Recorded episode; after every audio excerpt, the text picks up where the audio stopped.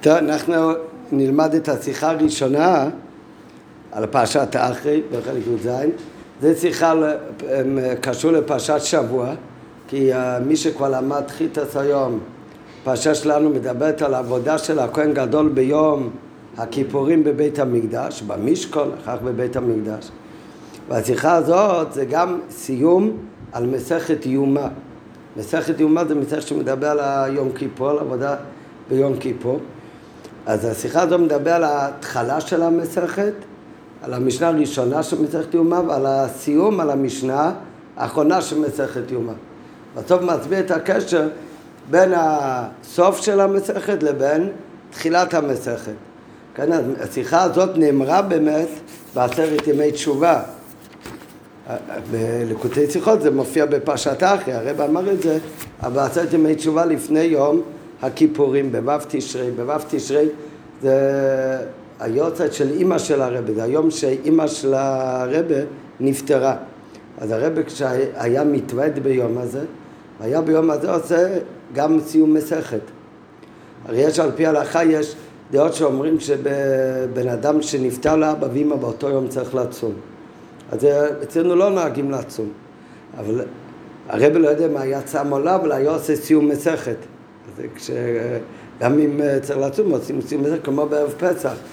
אז זה יום צום, אז עושים סיום מסכת, אז לא צריך לצום. באותו יום או באותו תאריך? אה? באותו תאריך, כל שנה. יש, זה מופיע בשולחן ערוך, יש דעה שאומרת שיום פטירת אביו ואמו, זה יום צום. זה רבי יוצא סיום מסכת, מכיוון שזה יוצא בעשרת ימי תשובה בין ראש השנה ויום כיפור.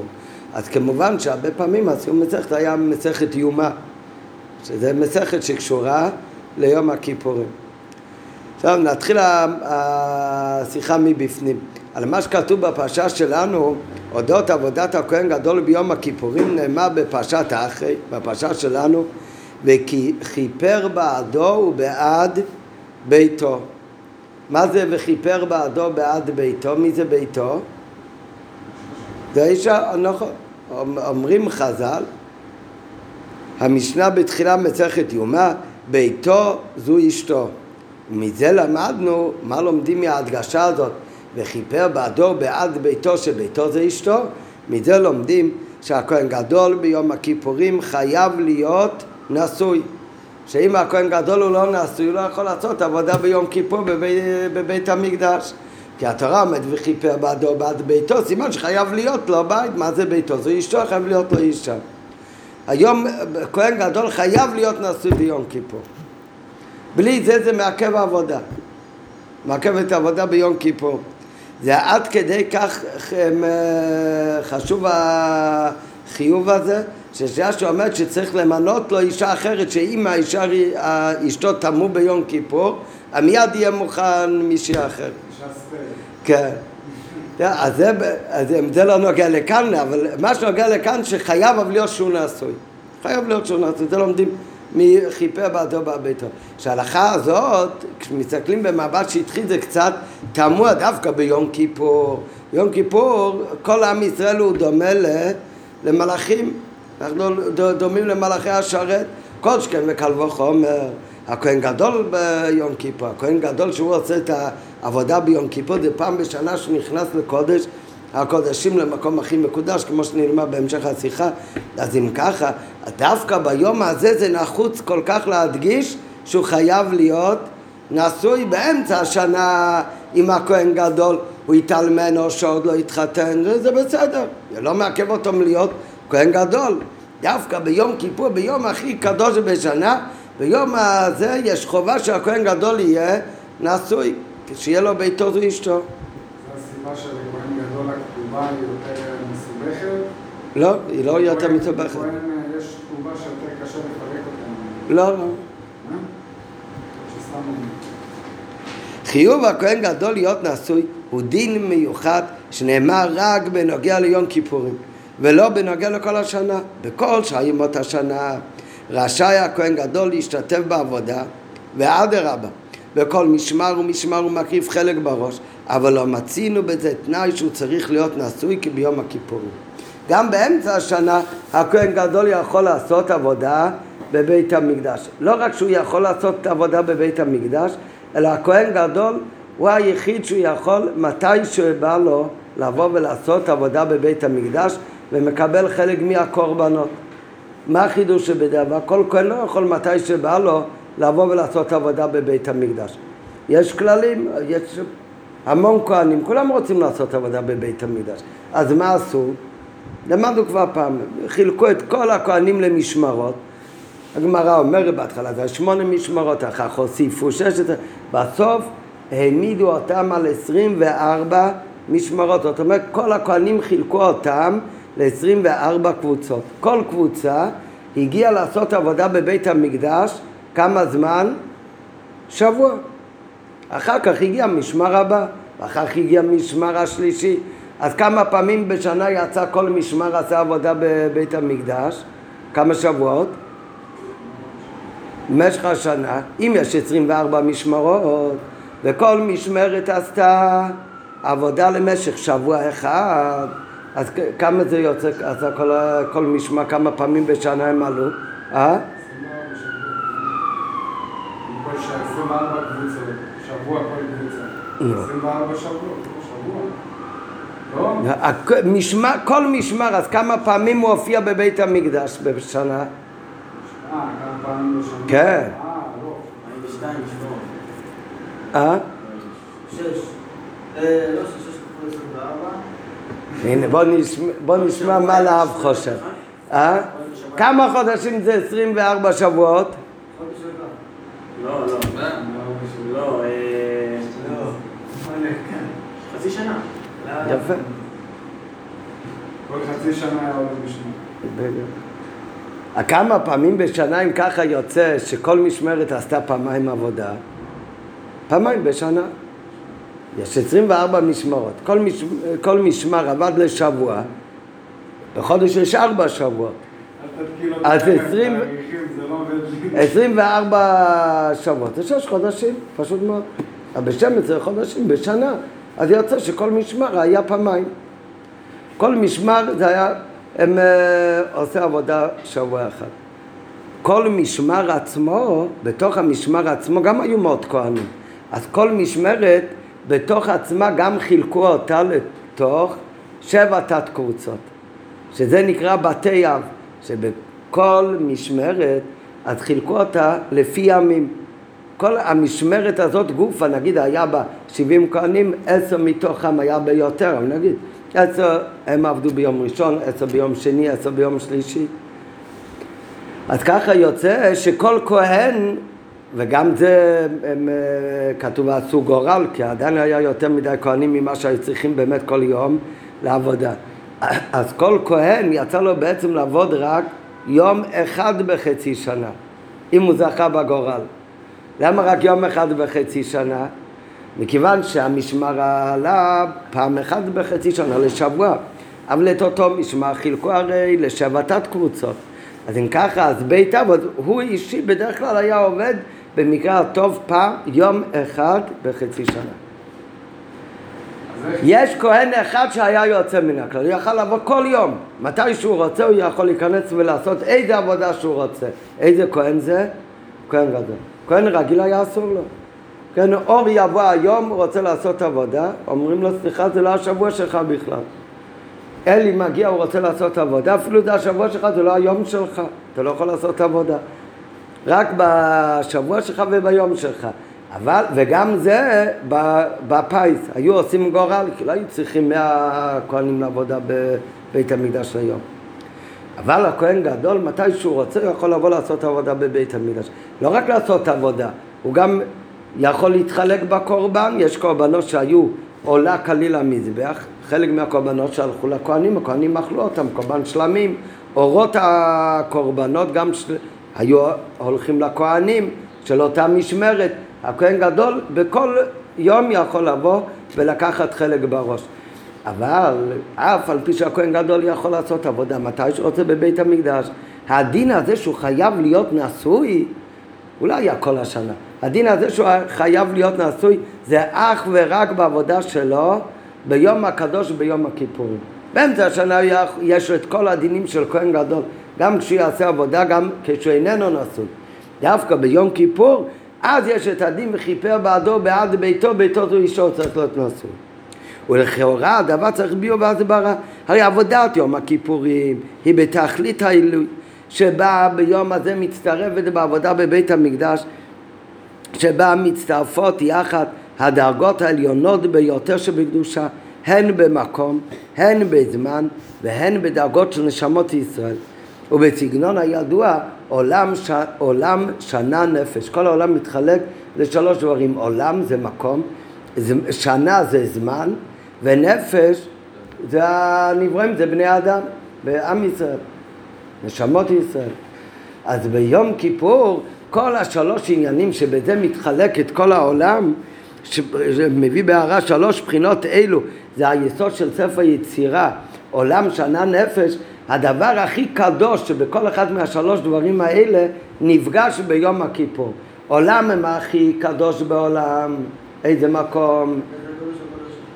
בית המקדש, ובתוך הקודש עצמו, הקודש קודשים, זה, זה המקום הכי קדוש בעולם. שנה, זה הזמן, מהו הזמן הכי קדוש? יום כיפור. ונפש, מהו הדרגה הכי גבוהה בנפש? יש כהנים, לווים, ישראלים, ובכהנים עצמם, הכהן גדול. זה, אז הקדושה הכי נעלית של עולם, שנה, נפש, נפגשים ביחד ביום הכיפורים. שהכהן גדול, דרגה הכי גבוהה בנפש, נכנס ביום הכיפורים, ביום הכי קדוש בשנה, לתוך קודש הקודשים, שזה המקום הכי קדוש בעולם, ושם עושה את עבודת הקטורת, זה עבודת יום הכיפורים המיוחדת.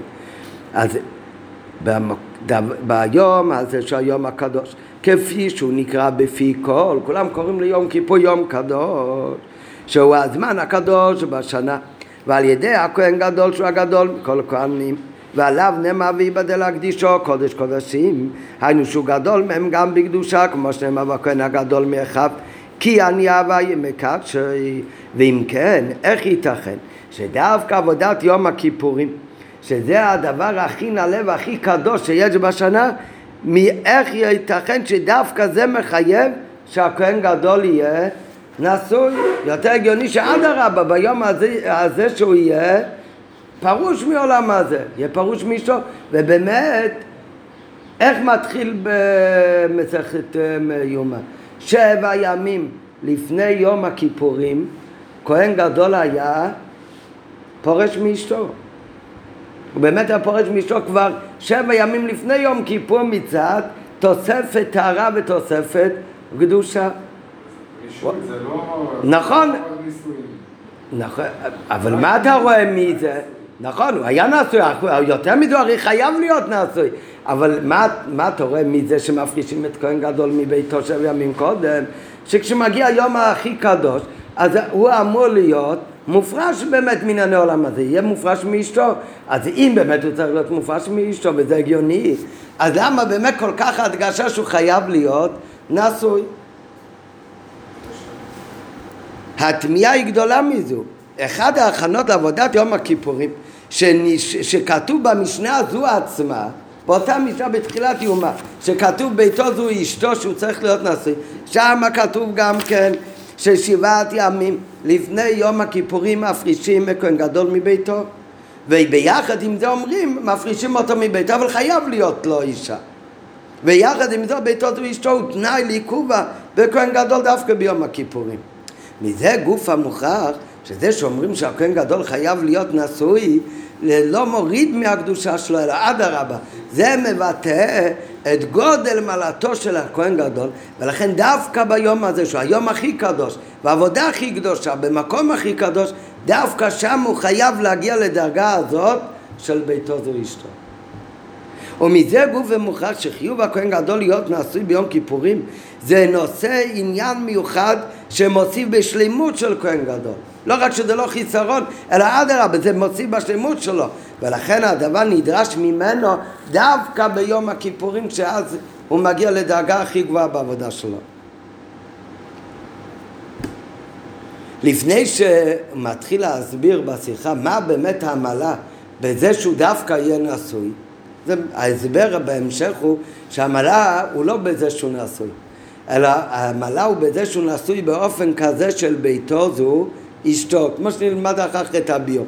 אבל לפני שהוא מתחיל את הביור, אז הוא נכנס קודם בכלל לשאול מה הכוונה בזה שלומדים מהמשנה, שמהפסוק שאומר וכיפר בעדו בעד ביתו לומדים ביתו זו אשתו, שהכהן גדול חייב להיות נשוי. האם התנאי הזה, זה הרי תנאי לעיכוב, אם הוא לא נשוי הוא לא יכול לעשות עבודה בבית המקדש, האם זה תנאי בד... בעניין של הכהן גדול, או שזה תנאי בעבודה של יום הכיפורים? מה זאת אומרת? יש הרבה, כמו שיש תנאי, שמי עושה את רוב עבוד... את העבודות ביום כיפור, לא יכול להיות כהן רגיל אלא כהן גדול, ויש תנאי באיזה בגדים למשל הוא עושה את ה... את העבודה ביום כיפור, או חלק מהעבודות על כל פנים דווקא בבגדי לבן, כמו שמדנו ברש"י, אין קטגון הזה, סנגור. יש הרבה תנאים איך הכהן גדול צריך להיות באותו יום. אז יש גם תנאי שהכהן גדול באותו יום חייב להיות נשוי. זה חלק מהדין של השלמות של הכהן גדול. או שאומרים לו, זה לא תנאי בכהן גדול, זה תנאי בעבודת היום הכיפורים. שהעבודה של יום כיפור חייבת להעשות דווקא על ידי כהן נשוי. נראה עוד רגע מה, למה נפקא מינה בין שתי האופנים. נראה בפנים קודם, והנה, הסברה בדין האמור, שהכהן גדול ביום כיפור צריך להיות נשוי. אפשר לומר בשתי אופנים. אופן הראשון זה דין בעבודת יום הכיפורים. מצד החשיבות והעילוי של העבודה הזו, הרי אמרנו מקודם שהעבודה ביום כיפור זה היום הכי קדוש, ולכן העבודה ביום כיפור זה עבודה מיוחדת, יותר נעלית משהו כל השנה. מצד החשיבות של העבודה הזאת, היא צריכה לעשות לא על ידי כהן סתם, אלא על ידי כהן גדול דווקא. ולא על ידי כהן גדול סתם, אלא דווקא על ידי כהן גדול, שיש לו גם את המעלה של ביתו זו אשתו. זה הכל תנאים מצד החשיבות של העבודה של יום כיפור. ב' או שאומרים שזה שצריך להיות הכהן גדול נשוי, זה לא מצד החשיבות של העבודה ביום כיפור, אלא זה מצד החשיבות של הכהן גדול. כדי שהכהן גדול יבוא לתכלית המעלה שלו, זה בשביל זה הוא חייב להיות נשוי. בעצם יהודים בכהן גדול. ביום כיפור צריך הכהן גדול להיות במעלה ושלימות נעלית יותר ממה שהכהן גדול צריך להיות כל השנה. ביום כיפור כדי שיהיה לו דין של כהן גדול הוא חייב להיות גם נשוי. כלומר, על דרך שמצינו כמה דרגות בכהן גדול בכלל גם בכל השנה. יש כהן גדול שהוא נהיה כהן גדול על ידי שהוא מרובה בבגדים, שבמקום ארבע בגדי כהונה שיש לכהן הדיוט, כהן גדול יש לו שמונה בגדים, וזה הוא נהיה כהן גדול. אבל זה כהן גדול רק במקרה שאין את שמן המשחה. אם יש שמן המשחה, אז הכהן גדול הוא כמובן גם ילך עם שמונה בגדים, אבל הוא לא רק מרובה בבגדים, אלא הוא נקרא כהן המשיח.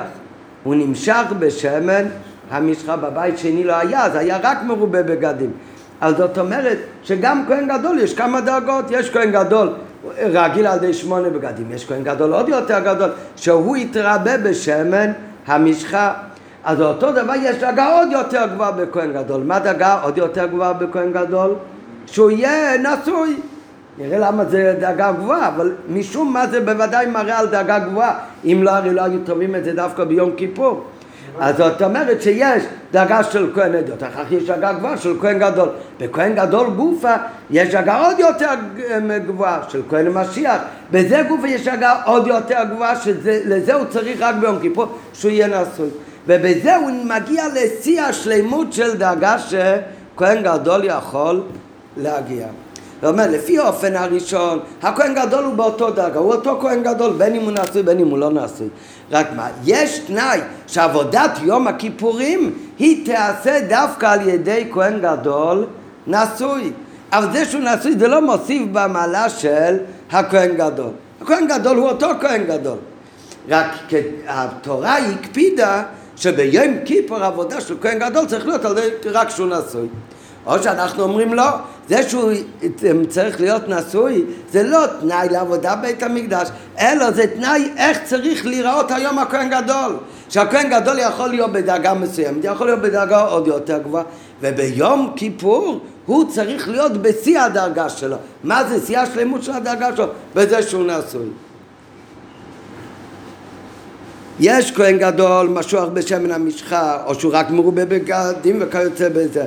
ביום כיפור נדרשת ממנו עוד מעלה ושלמות. מה זה המעלה ושלמות נוספת שנדרש ממנו יום כיפור? זה שבית זו ישתה.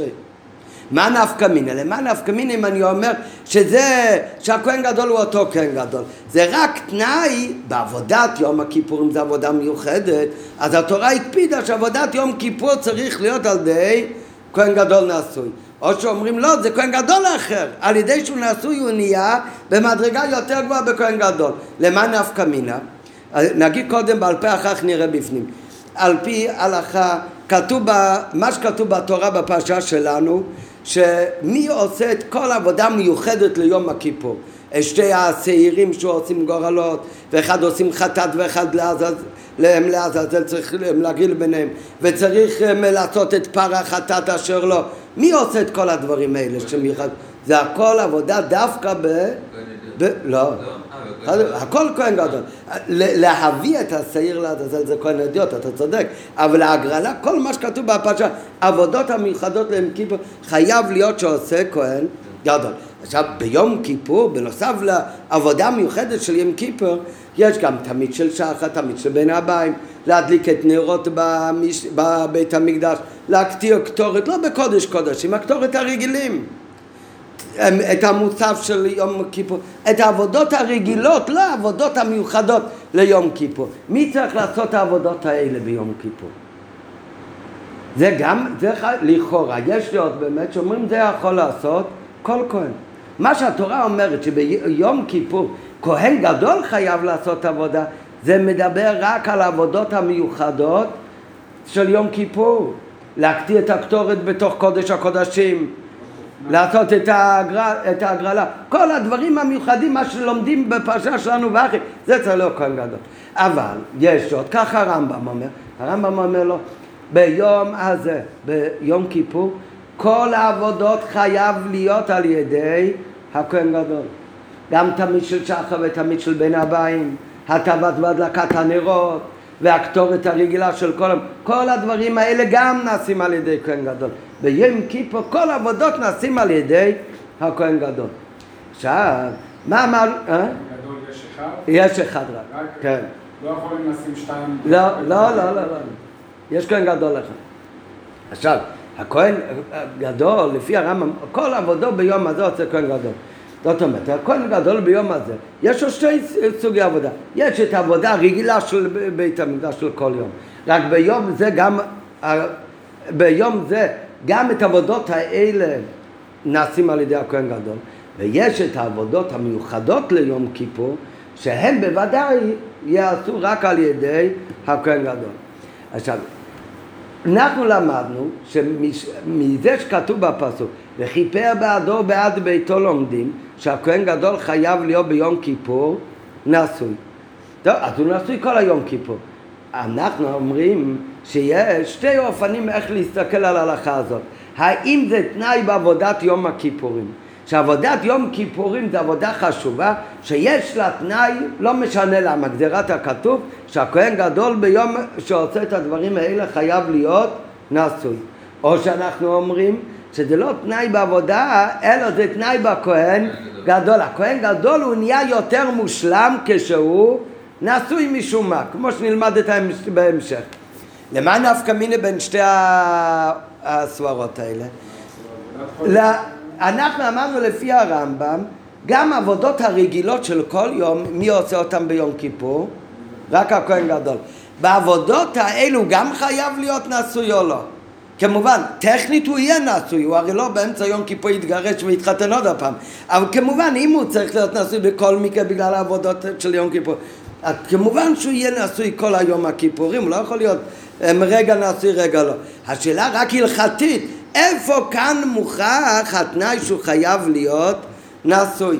אם זה מצד העבודה של יום כיפור, אז כשהכהן גדול הוא מטיב את הנרות של המנורה בבית המקדש, אז באותו, מצד המצוות האלה שהוא עושה, הוא, מהעבודות האלה הוא לא חייב להיות נעשוי, כמובן בפועל הוא יהיה נעשוי, אבל זה, זה לא חשוב כי זה לא עבודת יום הכיפורים. אבל אם אני אומר שהעניין הזה שיהיה נעשוי, זה מוסיף במעלה והשלימות שלו להיות כהן גדול, אז אם ביום הזה צריך כל עבודה להיות על ידי כהן גדול, מה נחשב ביום הזה כהן גדול? ביום הזה הכהן גדול צריך להיות בשיא השמות של כהן גדול, גם בשביל להטיב את הנרות, גם לעשות את עבודות הרגלות של כל יום, שלדעת הרמב"ם גם עבודות האלה צריכים להיות על ידי כהן גדול ביום כיפור. זה מצד הכהן גדול, אבל מצד כהן גדול הוא הרי חייב להיות נשוי היום, אז כל עבודות, כולל עבודות תמיד של שחר ותמיד של בין הבאים, הכל חייב להיות על ידי כהן גדול נשוי. כמובן זה נפקא מינה בתוכן, לא בפועל ממש, כי אם הוא נשוי אז הוא כבר יהיה נשוי כל יום כיפור. הכוונה זה ברעיון, האם חובת להיות נשוי לכהן גדול ביום כיפור, האם החובה הזאת היא תוצאה רק מעבודות המיוחדות ליום כיפור, או שזה על כל, היום, על כל עבודה שהכהן גדול יעשה באותו יום. למה? כי זה תנאי איך הכהן גדול אמור לראות ביום הזה. ביום הזה הכהן גדול צריך להיות בשיא השלמות, והשלמות של כהן גדול זה דווקא בזה שהוא נשוי. הנפקא מינה בין שתי סברות אלו להלכה, ביום כיפור יש שם גם עבודות שנעשות בכל יום, שהם לא שייכים דווקא ליום כיפור, כמו להקיב את תמית, הקטרת הקטורת, הטבת הנרות וכו'. גם עבודות אלו נעשים ביום כיפור על ידי הכהן גדול. ואף שקדושת יום כיפורים פועלה גם על עבודות שאינן עניינו של יום הכיפורים במיוחד, וכלשון הגמרא, הנועם מכל מקום. נכון שהעבודות האלה ביום הזה הם גם לא כמו יום רגיל. למה? כי סוף כל סוף היום זה יום כיפור, אז זה משפיע גם על העבודות הרגילות של אותו יום, אבל זה כמובן לא דומה לעבודות שנעשות רק ביום כיפור, כמו עבודה שעושים בקודש הקודשים ואת הגורלות, שזה בוודאי יותר עבודה שקשורה ממש ליום, לקדושת יום כיפורים. ולפי זה אפשר לומר, אם אנחנו נפרש שחיוב כהן גדול להיות נשוי הוא דין בעבודת יום כיפורים, אז יש מקום לומר שבעבודות שלא מיוחדות ליום כיפורים אין חיוב על הכהן גדול להיות נשוי, כי זה עבודות שלא קשורות דווקא ליום כיפור. אבל בפועל הוא יהיה נשוי, כי הוא צריך להיות נשוי כל היום, אבל מצד ההלכה לא, לא בעבודות האלה זה הדגשה שחייב להיות נשוי. אבל לפי סברה שנייה שהחיוב הוא מצד שלמות הכהן גדול שצריכה להיות ביום כיפור, אז צריך לומר שהחיוב להיות נשוי זה גם בשאר עבודות, כי הרי גם שאר עבודות ביום זה צריכים לעשות על ידי כהן גדול. מה נקרא יום כהן גדול? היום הכהן גדול הוא בשלמות רק אם הוא נשוי, אז הרי החיוב להיות נשוי גם בשאר עבודות, שהרי אין זה דין בעבודה לא בכהן גדול, והרי הוא שעושה את עבודו ביום כיפורים, ומצד הכהן גדול כל עבודות היום הוא צריך לעשות. ולפי זה נמצא שהרמב"ם, אנחנו רואים, הרמב"ם אמרנו מקודם כבר, שיש ראשונים, מביא בהערה הרמב"ן, יש ראשונים שאומרים שבאמת לא צריך כל עבודות ביום הזה להיות על ידי כהן גדול. התורה הקפידה שעבודת יום הכיפורים יהיה על ידי כהן גדול.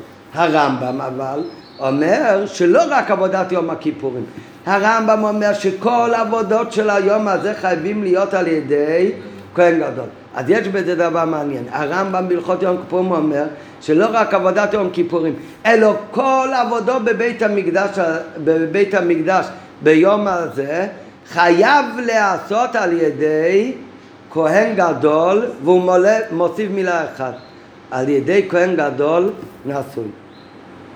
זאת אומרת, הרמב"ם מדגיש שכל העבודות של היום הזה, אפילו הדברים שלא מיוחדים ליום כיפור, חייבים לעשות על זה יום כיפור נשוי. נו, בוודאי שהוא נשוי, הוא הרי בכל מקרה נשוי, כי יש הרי את העבודות המיוחדות. מה הרמב"ם מדגיש? שגם שאר עבודות הכל צריך להיות על זה הכהן גדול נשוי.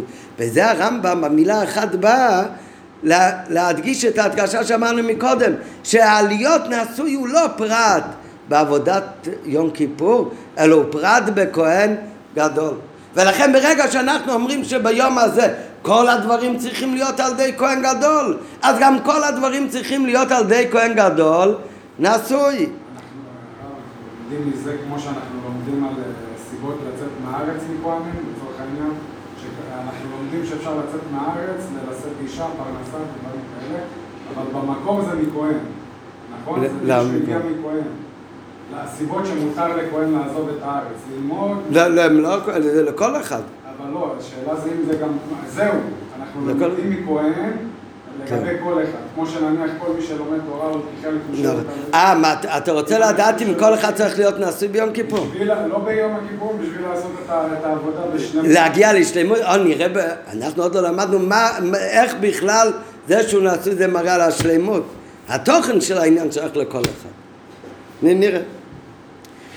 לפי זה נמצא שהרמב"ם סובר כהסברה השנייה, כי הלשון ברמב"ם הוא, וכן שאר עבודות של יום זה, כגון הקטורת של כל יום הטבת נרות, הכל עשוי בכהן גדול נעשוי. אז הוא מדגיש במפורש שגם שאר עבודות, הכל חייב להיות דווקא לידי כהן גדול נעשוי. טוב, אז זה הכל היה רק הקדמה, כי לפי זה עוד יותר מובן שהעניין הזה להיות נעשוי לכהן גדול, זה לא סתם תנאי צדדי אלו, זה מראה על המעלה שלו. אם זה היה תנאי בעבודה, זה לאו דווקא מראה על המעלה של הבן אדם. ברגע שאומרים שזה דין בכהן גדול, אז זה עוד יותר מדגיש שזה לא סתם עניין צדדי שאין עשוי, אלא זה, זה מרים אותו למדרגה יותר גבוהה. אבל זה גוף צריך להבין, אם, הרי זה עצמו שאומרים שכל כהן גדול שבע ימים לפני יום כיפור צריך לפרוש מאשתו, הסימן שזה שהוא עם אשתו, זה מלא אותו, זה יכול להוריד אותו במדרגה. סימן זה יכול להוריד אותו. עובדה שצריך להפריש אותו מהבית לפני יום כיפור. ואם הוא יהיה עם אשתו, יכול להיות טמא. ולכן הרי גם מפרישים אותו מאשתו. אז זה ירידה. זה, אם ככה, אז למה כל כך חשוב שהוא יהיה נשוי? וזה עכשיו בעוד ג' כאן מתחיל הביאור, שעצם הדבר שהוא נשוי, זה לא מראה על מעלה גבוהה. זה לא מרים אותו למדרגה גבוהה. זה שהוא... לא, לא, זה... זה אולי על פי ניגלה, אבל כאן הוא מסביר שזה שהוא נשוי באופן כזה, שאיך כתוב וכיפר בעדו בעד ביתו. נראה עוד רגע, הוא לא קורא כאן לאשתו אשתו, אלא ביתו. זה שיש לו אישה, והאישה נקראת אצלו, כמו שהתורה אומרת, לא אשתו אלא ביתו, זה מבטא את המעלה של הכהן גדול, וזה שיא השלמות. מה זאת אומרת? מה נפקא מינה איך הוא קורא לאישה, אשתו או ביתו, אה? שומר שלום בית. טוב, נראה. ויובן בהקדים, הביאו במשנה, כדי להבין את זה, אז צריך קודם להבין שהמשנה אומרת שביתו הוא אשתו, אז אם באמת ביתו זה אשתו, אז למה באמת לא כתוב במפורש בפסוק, וכיפר בעדו בעד אשתו? נכון, מי אומר שכאן ביתו זה אשתו? זה המשנה. זה לא כזה שאלה, הרי כל התורה שבכתב כולה, איפה היא מתפרשת בתורה שבעל פה? רק בדרך כלל, יש דברים שבתורה שבכתב כתוב במילה, או במילים ספורות, ובתורה שבעל פה זה כתוב יותר, בעריכות מסבירים את זה. אבל כאן, גם ביתו זה סך הכל מילה אחת, וגם אשתו זה סך הכל מילה אחת. אז למה באמת כתוב בתורה וכיפר בעד ביתו? וחז"ל צריכים להסביר לי שמה זה ביתו, זה אשתו. ולמה לא כתוב ישר וכיפר בעד אשתו? לכאורה כיוון שפירוש ביתו כאן הוא אשתו, אז למה לא נאמר בכתוב בפירוש וכיפר בעדו בעד אשתו? הרי התורה שבעל פה ברובה דרובה מפרשת בריחות את אותם עניינים שכתובים בתורה שבכתב בקיצור, ולכמידה דלא רמיזה דורייתא, אבי הדברים שהתורה חכמים אמרו בתורה שבעל פה, הכל מרומז איכשהו בתורה שבכתב. אבל מכיוון שבנידון דידן, הפירוש שבתורה שבעל פה גם הוא בן תיבה אחד, הוא גם רק מילה אחת, היא המילה אשתו, בדיוק כמו בתורה שבכתב שיש רק מילה אחד, איזה מילה ביתו. אז הרי תיבה זו הייתה יכולה להיאמר בכתב גופה במקום התיבה ביתו. ועל כוכך צריך לומר שלשון הכתוב ביתו, זה התורה באה כאן להדגיש שמה חשוב שיהיה ליום, לכהן גדול ביום כיפור? לא אישה, אלא מה שיהיה לו ביתו. מה זה ביתו? ביתו זה אשתו. אבל המלאה הוא לא בזה וכיפר בעדו בעד אשתו. התורה מדגישה שהמלאה הוא בזה שכיפר בעדו, הוא בעד ביתו, וחז"ל אומרים ביתו זו אשתו. זאת אומרת צריך להגיע, השלמות של הכהן גדול הוא תלוי בזה, שיהיה לו אשתו שנקראת ביתו. מה המלאה באישה שנקראת ביתו? מה זה בכלל אישה שנקראת ביתו? נראה, נראה, התורה אומרת וכיפר בעדו בעד ביתו. ביתו זה רמז על האישה. למה אישה נקראת בית? כי היא מצדרת הבית, טוב, נכון, כי היא עקרת הבית. מה זה עקרת הבית? היא העיקר של הבית. במה היא העיקר של הבית? בילדים. נכון, הנה, עמית היא מנקה, יוסי צודק, היא מגדלת את הילדים, שכינה שרויה ביניהם, נראה. ועל כוח צריך לומר, שלשון הכתוב ביתו בא לציין ולהדגש. ולהדגיש עניין מסוים באשתו שמורמז בתיבת ביתו, היינו שלא נאמר כאן רק עצם הדין שהכהן גדול צריך להיות נשוי, אלא נתבאר גם שמה היסוד לכך, מה המעלה שלמה באמת הכהן גדול חייב להיות נשוי, הוא דווקא באותו נשוי יש לו את המעלה המיוחדת, לא של אשתו אלא את המעלה המיוחדת שאשתו שהיא ביתו. מה זאת אומרת? מה המעלה המיוחדת שאשתו היא ביתו? להבין מעלה הזו שביתו זו אשתו. אבל בשביל זה צריך להקדים מה שמצינו במסכת שבת. במסכת שבת מונה שמה הגמרא כמה מעלות של רבי יוסי, ושרבי יוסי גם בעצמו אמר. אחר כך אומרת הגמרא שאמר רבי יוסי, מימיי לא קריתי לאשתי אשתי ולשורי שורי. רבי יוסי אומר היה לו אישה, הוא היה נשוי, אבל הוא אף פעם לא קרא לה אשתי בואי רגע, אלא איך הוא קרא לה? אה? לא. לא, לא. לא קרא לאשתו שור. בית. הוא קרא לאשתו, הוא אומר, הוא מעולם לא קרא לאשתו אשתי, הוא אף פעם לא קרא לשור שלו שורי. אלא מה? לאשתו איך הוא קרא? ביתי. הבית שלי, ולשור שלו איך הוא קרא? השדה שלי. כן? מה זה נשמע? מה, מה זה בדיחה? מה, מה נפקא מינה איך הוא קורא לזה? תקרא ככה, תקרא ככה. זה לא... הוא... הבית שלי, הבית שלי.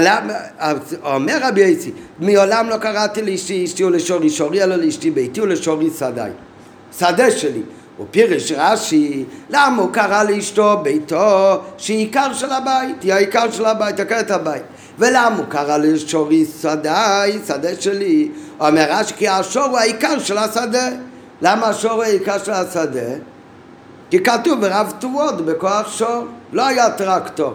בלי השור אתה לא יכול, לא יצמח שום דבר בשדה, כי איך מי יחוש ומי יחוש ומי... מידוש, השור זה עיקר של השדה. אז, אז מה נראה לך? נראה לך שרבי יוסי הוא ידע, יסתכל על אשתו כאשתו כמו כל בן אדם אחר, רק מה? הוא עשה משחק מילים. במקום להגיד לה אשתי בואי רגע, אז הוא אמר, הרי כל הבית תלוי באישה, אז הוא אמר בית בואי רגע, גם אז היה משחק מילים. לא, אז מה זה אחרי? זה הגמרא מספרת לנו על גדלותו של רבי יוסי. אותו דבר רבי יוסי הסתכל על השור שלו, כמו שאתה מסתכל על השור שלך, כמו שכולם מסתכלים על... היום זה לא שור, היום זה טרקטור, נגיד, אותו דבר. רק מה, הוא עשה משחק מילים, מכיוון שבשמה יש את השור, שעל ידי זה יצא תאווה בשדה, כי הוא זה שחורש ועושה את רוב עבודות בשדה. אז הוא עשה משחק מילים, הוא קרא לשור, אני הולך להכיל את השדה שלי. שכולם יגידו, מה זה, מה אתה הולך להכיל? אז הוא התכוון להגיד שהוא הולך להכיל את השור שלו. נו, מה זה? זה לא הגמרא מספרת לנו על גדלותו של, של רבי אסי. אלא יש כאן עניין הרבה הרבה יותר עמוק. רבי אסי, הוא הסתכל על אשתו, הוא באמת לא ראה אשתו, מה הוא ראה כאן? הוא ראה כאן בית. הוא ראה ישר את, ה, את המטרה הסופית של העניין. כשרבי יוסי הסתכל על השור שלו, הוא לא ראה בשור שום עניין. הרי השור זה המטרה או זה אמצעי כדי שיצמח לו תבואה בשדה, שיהיה לו מה לאכול? למה הוא לא קרא לשתו ילדים? אה? זה הכוונה ביתו, נראה עוד רגע. מה זה בית? זה כמו יוסי אמר, מגדל את ילדים, זה עיקר הבית. כן, הוא אמר שקרא לה ביתו כי היא נקה את הבית. כן, עקרת הבית זה לא הכוונה הבית הפיזי שעושים ספונג'ה. עבור, באמת זה הכוונה. קרא לאשתו ביתו ילדים. זה פרק את המשמעות, זה כמו שאני אקרא לסתם, לא יודע. לבנאי ברחוב זה לא יהיה בן אדם, זה מבחינתי כאילו איש ששם מלך. כן, אבל... אבל... נראה בהמשך, אבל למה נפקא מינה? זה, מה זאת אומרת? כאן, זה לא המטרה אצלך וזה לא המטרה אצלך. כאן, החידוש של המקרה הזה, זה מה שנראה עוד רגע, זה שזה דברים שיש לזה מטרה, ואתה... והדבר הוא רק אמצעי למטרה מיוחלת. מצד שני, רוב אנשים נותנים חשיבות וחשיבות רבה גם לאמצעי. והחוכמה זה שהוא לא יגיש שום עניין באמצעי, אך ורק המטרה הסופית, המטרה. וזה דאגה גבוהה, זה דאגה בעבודת השם. וזה מתבטא בזה שלאשתו הוא לא קרא, אשתו אלו ביתי, מה זה? זה תלוי מה הוא אומר, וגם כל אחד יכול להגיד על אשתו בית, זה לא עולה כסף, זה לא מה שהוא אמר, זה היה הסתכלות שלו, הוא, זה היה אצלו אוטומטי, הוא באישה ראה שום דבר כשבפני עצמו, הוא ראה בזה רק את המטרה הסופית, נראה עוד רגע. והשקפה ראשונה קשה להבין, המאמר הזה של רבי יצחק, שמעולם לא קריתי לאשתי אשתי ולשורי שורי אלא לאשתי ביתי ולשורי שדאי, הדבר הזה מגיע במסכת שבת בהמשך אחד אחרי מאמרים נוספים שרבי יוסי מדבר על הנהגות טובות ומיני זהירות והידורים שהגמרא אומרת שהיה אצל רבי יוסי, וממילא מובן שלכולם יש תוכן משותף, שזה מראה על הדאגה הגבוהה של רבי אסי. ולכאורה, מה תוכן העמלה הגדולה בהנהגה כזאת לקרוא לאישה במקום אשתי בואי רגע לקרוא לבית? ואותו דבר לקרוא לשור שדה. אלא הביאו בזה, טוב, אנחנו כבר אמרנו על הנקודה של הביאו. אז הביאו בזה, הנהגתו זו של רבי אסי, בהנהגה הזאת באה לידי ביטוי הדרך שלו בעבודת השם. וזה בא לידי ביטוי הדרך שלו בעבודה, שהאופן ההסתכלות שלו על הבריאה כולה. זאת אומרת, לא זו בלבד שכל הוא ראה בכל הבריאה כולה, שיש בעל הבית לבירה הזו. מי זה בעל הבית לבירה, לארמון לעולם הזה? הקדוש ברוך הוא. לא רק שורה שיש בעל הבית בעולם. ויתרה מזו, לא זו בלבד שהוא היה רואה שכל מה שברא הקדוש ברוך הוא בעולמו לא בראו אלא לכבודו, אלא יותר מזה, אלא בכל עניין ועניין בעולם הוא ראה רק את עיקרו ותכליתו ולא את הדבר כשל עצמו. הוא בשום דבר בכלל לא ראה את הדבר כשל, לא רק שהוא ראה בשולחן, הוא ידע שיש בורא לשולחן הזה זה הקדוש ברוך הוא. אלא יותר מזה, הוא בשולחן בכלל לא ראה שולחן, הוא בשולחן ראה סטנדר לגמרא, נגיד, את המטרה... זה את הפינה של אשתו, לביתו, ביתו לא בית של הכהן, ביתו של הקדוש ברוך הוא. אה, לא, טוב, זה כבר יותר מדי אמור. נראה, בסוף נעזור לביתו. הוא לא שייך, כאילו, הוא הבין שיש ריבון העולם. אה, זה יותר, זה בן אדם יכול להגיש שכל דבר יש לו בעל הבית, זה של הקדוש ברוך הוא. אבל עדיין מה הוא רואה בזה? שולחן. רק יש את זה בורא, זה הקדוש ברוך הוא. אבל, ויש אחד שהוא אומר, אם יש שולחן, צריך לנצל אותו לעבודת השם. יש הגה יותר גבוהה. בן אדם, הוא לא רואה בשולחן שום דבר חוץ מסטנדר שאפשר ללמוד עכשיו את השיחה הזאת. זה אמצעי רק, לה... הוא רואה מזה לכתחילה, זה חלק מעבודת השם. כן, יש בן אדם, הוא, יש לו יד, זה באמת, מה כל אחד מרגיש שיש יד, אם הוא מתבונן הוא יודע שהקדוש ברוך הוא ברא לו את היד, נותן לו כוח להזיז אותה. בן אדם חושב עוד יותר, אז הוא אומר, מכיוון שהיד הזה הקדוש ברוך הוא ברא וכל מה שברא הקדוש ברוך הוא לא ברא אלא לכבודו, אז אני אנצל את היד שלי לכתוב דברי תורה ולתת צדקה ולהניח תפילין. ויש, אבל זה, זה לא הדאגה של רבי יוסי. הדאגה של רבי אלעזר היה הרבה יותר עמוק. כשהוא ראה יד, מה הוא ראה? תפילין של יד. הרי אי אפשר להניח תפילין של יד אם אין לך יד.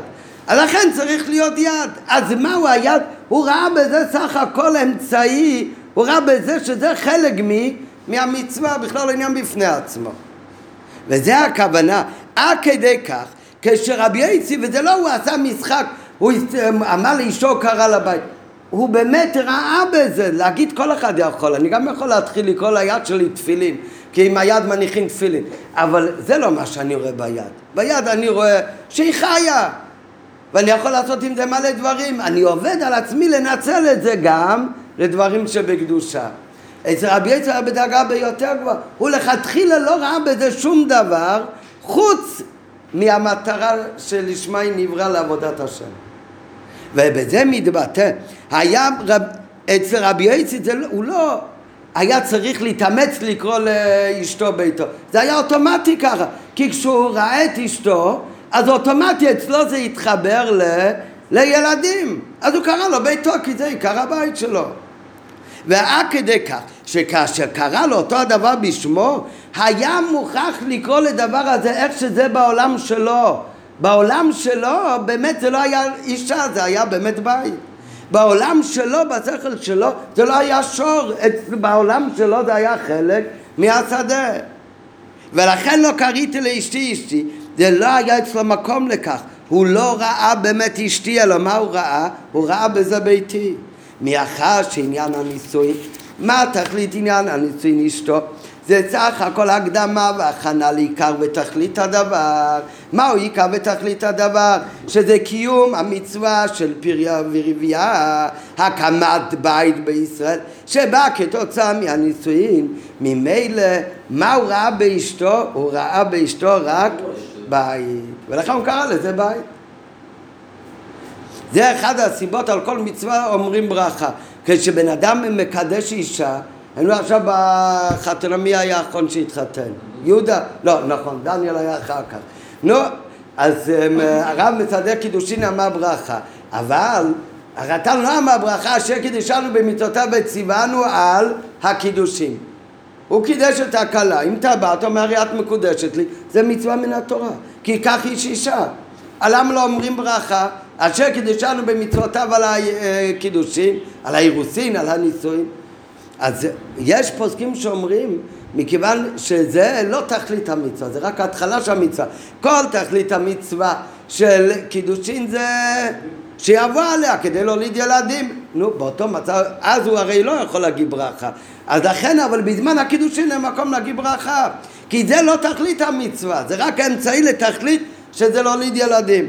על דרך הרביעו הראשונים, על השאלה למה לא תקנו ברכה לקידושין, אשר קידשנו במצוותיו וציוונו לקדש את האישה, אז אומרים כמו, כמו על מצוות אחרות, כי הקידושין והנישואים זה רק ההקדמה וההכנה לעיקר התכלית שמתקיים לאחרי זה, על ידי קיום מצוות פריה ורבייה. ובזה נבדל הנהגה של רבי יוסי מהנהגת שאר החברים שלו.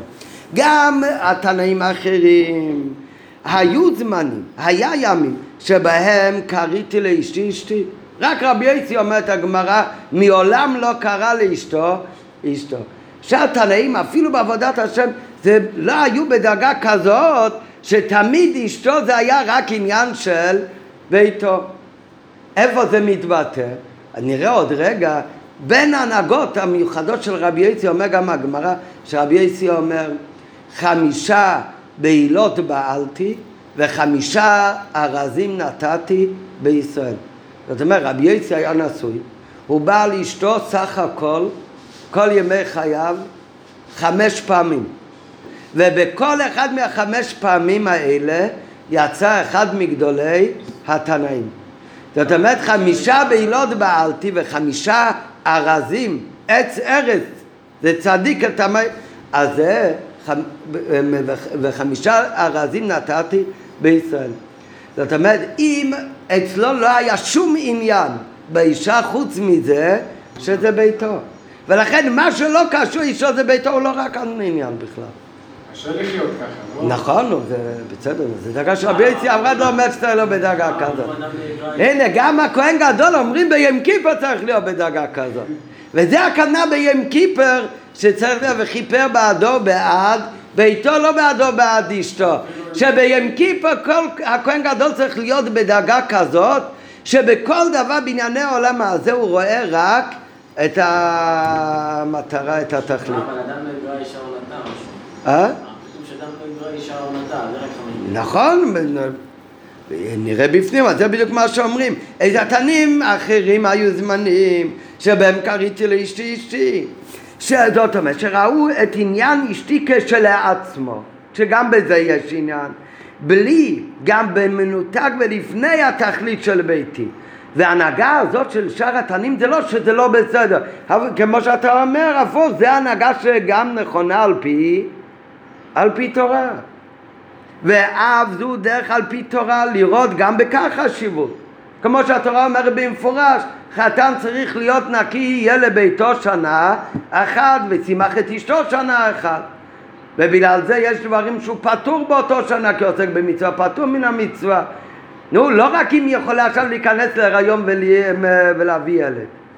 זאת אומרת, גם זה הנהגה על פי תורה, שבאמת יש עניין של חשיבות, אפילו בעבודת השם, גם בעניין של אשתו כשדבר בפני עצמו. אבל אז הוא לא רואה בזה את התכלית ואת הנקודה הסופית. אז זה, זה לא שזה לא בסדר, רק זה לא תכלית המעלה. הוא עוד לא הגיע לדרגה שיא השלמות של רבי אסי, זה למעלה מזה. וגם זה דרך על פי תורה, לראות גם בכך חשיבות, כמו שמצינו דין בתורה נקי לביתו, ודאי יוכל לקיים ושימח את אשתו בשנה ראשונה. שם לא אומרת התורה ושימח את ביתו, תורה אומרת ושימח את אשתו, הוא ראה בו באמת עניין של אישה. מיד בתחילת הנישואים, עוד בטרם הולדת בנים, ועל דרך זה הציווי ברגלים, שיש מצווה שכל אחד צריך לשמח את אשתו. וזה פותר את הבעל גם מחיובים מסוימים אחרים. איש ואישה זכו שכינה שרויה ביניהם, לא איש וביתו זכו שכינה שרויה ביניהם. גם אם הוא מתנהג וניגע שיש כאן עניין של איש ואישה, אז זה שכינה שרויה ביניהם. וכן בשאר עניינים על פי תורה, שבחיי הנישואים יש עניינים בשל אישה ואישה כשלעצמם. וזה הכל, כמו שדני לומד, זה גם נכון, זה הכל דרך גם על פי תורה. וגם בזה יש עניין של שכינה שורה. אבל לרבי יוסי היה דרך עוד יותר גבוהה, לרבי יוסי היה דרך אחרת וצד הנהגה אחר. כל מציאות חיי הנישואין שלו לא הייתה אלא כדי לקיים את הציווי של פרובו, ולהשלים את הכוונה שלו לא תורברה, אלא לשבת יצרה. ולכן ראה רבי יוסי כבר מלכתחילה במציאות זו של עניין אשתו, רק את עיקר והתכלית שבאים לאחרי זה, את עניין ביתי. ובכך, נדלג רגע לסוגריים המרובות, ובכך גם מבואר, במיוחד, מה שמאמר זה של רבי יוסי, מימי לא קריתי וכו', בעמוד מאה שבעים ושש, זה בא תקף לאחר מאמרו חמש בעילות בעלתי, ונתתי חמישה, ונתתי חמישה ארזים בישראל, כי הקדמת מאמר זה, זה מגלה את תוכן הנקודה של המאמר של החוף, כשאנחנו יודעים את המעשה הזה של רבי יצחק, שאומר חמיש, חמש בעילות בעלתי וחמש נטיות נתתי, ארזים נתתי בישראל, אבל בזה אפשר להבין מה הפירוש, מה התוכן של העניין שמעולם לא קראתי לאשתי אשתי, אלא לאשתי ביתי. בסדר הנהגתו של רבי יצחק בעניין אשתי, לא הייתה שום מציאות נוספת מלבד הקמת בית בישראל שבו חמישה ארזים, ולכן מלכתחילה מימי היה קורא לה על שם התכלית שבה ביתי. בסוגריים כאן המרובעות אומר שזה דומה לעניין שחז"ל אומרים איזה הוא חכם הרואה את הנולד. מה זאת אומרת? מה זה? בפשוט איזה חכם הרואה את הנולד. בן אדם בכל דבר שיחשוב מה יהיה התוצאה של העניין. אבל מה החידוש כאן? איזה הוא חכם לא המבין את הנולד, איזה הוא חכם הרואה את הנולד. יש דברים, כמו שאמרנו מקודם, כל אחד יכול להבין שיש לדבר הזה מטרה סופית, שהמטרה של השור זה שהשדה יביא יותר טוב, כל אחד יכול להבין, זה גם דאגה, צריך להבין שהמטרה של אשתו זה שיהיה בית, אבל הוא לא רואה את זה. כשהוא רואה את האמצעי, הוא מבין שיש לזה תוצאה חשובה יותר. מה איזו חכם? זה הרואה את הנולד, רואה את זה משהו אחר לגמרי, שהוא כבר עכשיו רואה את הנולד. יש עניין של שמיעה ויש עניין של ראייה. שמיעה זה הבנה, מה שבן אדם שומע ומבין, זה לא מגיע לידי ראייה מה שהוא רואה במוחש. איפה רואים את זה? ביתרו, כתוב על יתרו, מה שמועה שמע ובא. זאת אומרת, יתרו הוא שמע כבר גילוי אלוקות, הוא שמע על קריאת ים, הוא שמע בדברים. אבל מה? וזה פעל עליו שהוא יוצא לבוא להתגייר. אבל מה זה? עוד לא פעל את העניין. כדי שבאמת יפעל עליו, אז כתוצאה מהשמועה הוא היה צריך לבוא ולראות גילוי אלוקות, ורק אז הוא בא והתגייר. זאת אומרת שיש כמה שמנעלה יהיה העניין של הבנה והשגה, והבן אדם מבין ושומע את זה, שומע כוונה מלשון הבנה עד הסוף, עדיין זה לא מגיע להתאמתות של הדבר שהוא ממש רואה. אותו דבר, רוב האנשים, הוא, הוא רואה את השולחן, הוא רואה את השולחן, הוא יכול להבין שיש לזה מטרה יותר חשובה ויותר uh, עמוקה ממה שהוא רואה לעניין. איזו חכם, מה היא דאגה של חוכמה? הרואה את הנולד. את הנולד בסוף הוא כבר עכשיו רואה. הוא רואה באמצעי כבר את המטרה. וזה הדאגה של רבי יוסי, שמימיים, מההתחלה, מההתחלה הוא לא קרא לאשתו אשתו, אלא מההתחלה הוא ראה בזה רק עניין של, של בית. יתר על כן, זה לא רק היה במין המדבר, באשתו הוא ראה את המטרה, אלא גם בדברים יותר נמוכים ממין המדבר, גם בחי, בשור שלו, הוא גם ראה לא את האמצעי אלא את המטרה. ובפרט בבת ישראל הוא היה רואה את התכלית בלבד, אלא בדרך זו גם ראה את מין החי שורי, שכולל גם את התבואה, כלומר את חלקו באלוהים. בכללות גם בשור הוא ראה רק את תכליתה ומטרתה של כל מציאותו. ומה התכלית והמטרה שלו? שדה, רב תבואות בכוח שור שבא על ידי חרישה וזריעה וקצירה בשדה. ואף את זאת הוא ראה מראש עוד לפני התוצאות של החרישה והזריעה, וזה הכוונה מימי, עוד לפני שהוא הולך לקצור את התבואה, כשהוא הולך עם השור, הוא הולך לקנות אותו ומביא אותו הביתה, הוא כבר רואה בו את העניין הקצירה, את המטרה. לא היה יכול לקרוא שורו שורו, כי אצלו איזו חכם הרואה את הנולד, הוא מלכתחילה בשור ראה את המטרה הסופית, הוא כבר ראה בשור את השדה, בדרך ממילא גם קרא לו ככה. לפי כל הסבר ארוך עכשיו בדברי רבי יוסי, לפי כל הנ"ל גם מובן עכשיו מה שבחיוב הכהן גדול ביום כיפור להיות נשוי, אבל איך זה מובא בתורה? לא כתוב וכיפר בעדו בעד אשתו, אלא וכיפר בעדו בעד ביתו. מה, זה באמת מה, לא תנאי בעבודת יום כיפור, זה תנאי בדאגה של הכהן גדול, שבזה אנחנו מבינים שבאמת זה שהוא נשוי זה הופך את הכהן גדול לדרגה יותר נעלית. איך זה יוצא אותו בדרגה יותר נעלית? בזה שהוא יהיה נשוי.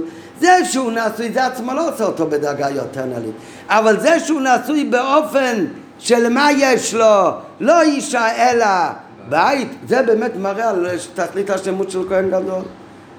של כל הפח... ביום כיפור צריך להגיע לדרגה כזאת שבאמת יהיה לו אישה, אבל מה יהיה אצלה אישה? זה גם בדברים האלה הוא רואה בזה רק את התכלית ואת השלמות של אלוקית שבדבר. זה לא מספיק שהוא רק נשוי, זאת אומרת הוא צריך לבוא עם נשוי והגישה של ביתו. בדיוק, נכון. הוא אין גדול שלא יקרה. רק מה זה, אי אפשר לבדוק את זה, זה עניין שבלב, אבל זה, אבל זה המטרה של התורה. זה המטרה של העניין. מכל הנ"ל יובן גודל המעלה שבחיוב כהן גדול ביום כיפור להיות נשוי. ואיך להיות נשוי? דווקא באופן של ביתו זה אשתו, והיינו כנזכרים שתהיה לו בפועל אישה. אם אין לו אישה זה לא חוכמה שהוא פרוש ודבוק בקודש ברוך הוא. חידוש יותר גדול זה שבפועל יהיה לו אישה, וביחד עם זה איך יהיה לו אישה? באופן שיראה את אשתו רק כביתו. וזה שלמות המעלה נוספת גם בו עצמו, כמו שאמרו חז"ל, כל מי שאין לו בית אינו אדם, על ידי שיש לו בית הוא מגיע למעלת אדם. וזה גם טעם של דיוק לשון הכתוב ביתו ולא אשתו. לא כתוב בפסוק וחיפר בעדו בעד אשתו, לא כתוב וחיפר בעדו בעד ביתו, להדגיש שהכהן גדול צריך להיות בדרגת אשתי ביתי, כפירוש הדברים בתורה שבעל פה בהנהגתו של רבי יוסי כל ים אב. ומאחר שהדין שהכהן גדול צריך להיות נשוי ביום כיפור, זה לא חיוב סתם, אלא החיוב הזה נושא את שלימות המעלה שבכהן גדול, שבזה הוא מגיע לדרגה שאשתו זה ביתו, וזה הכוונה התוכן הפנימי גם, כל מי שאין לו בית אינו אדם, זאת אומרת זה מוסיף בשלימות שלו. אז לכן, לפיכך לסברה השנייה הנ"ל סעיף בייס, והוא דייק שכך באמת סובר הרמב"ם, אז זה לא תנאי בעבודת יום כיפור, אל אין זה דין בעבודת יום הכיפורים, אלא זה דין וגדר בשלימות של הכהן גדול, באיזה דרגה לכהן הגדול לעמוד ביום הכיפורים. אבל לברוע עדיין יש את ההלכה שצריך להיות נשוי יום כיפור. כן, הוא בטח רוצה להיות נשוי. צריך להיות נשוי. ומה הוא צריך לראות בנישואים האלה? הוא צריך לראות בנישואים האלה כל העניין הזה שאשתו זה לא אשתו אלא ביתו. זה תכלית השלמות. כל התפיסת עולם שלו. נכון, נכון, זה מתבטא בדוגמה הזאת. נכון, זה כנראה שכך צריך להיות כל הדרך שלו בעבודת השם. בפרט ביום כיפור. טוב, עד כאן הביאור בשיחה על תחילת המסכת. זה הביאור על ההתחלה של המסכת שהם... כן, אז נראה. עכשיו אנחנו עומדים באות ו', במקום מתחיל החצי השני של השיחה, זה הסיום על מסכת יומא. כידוע, בין התחלת המסכת לסיום מסכת יש קשר ושייכות. כן, כמו שכתוב, נעוץ תחילתן בסופן וסופן בתחילתן. יש שייכות בין ההתחלה וסוף. וזהו טעם המנהג, למצוא בעת אמירת הדרן, כשמסיימים את המסכת, למצוא תוכן משותף בין סיום המסכת לתחילת המסכת. וכן הוא בעניין, בנידון דידן.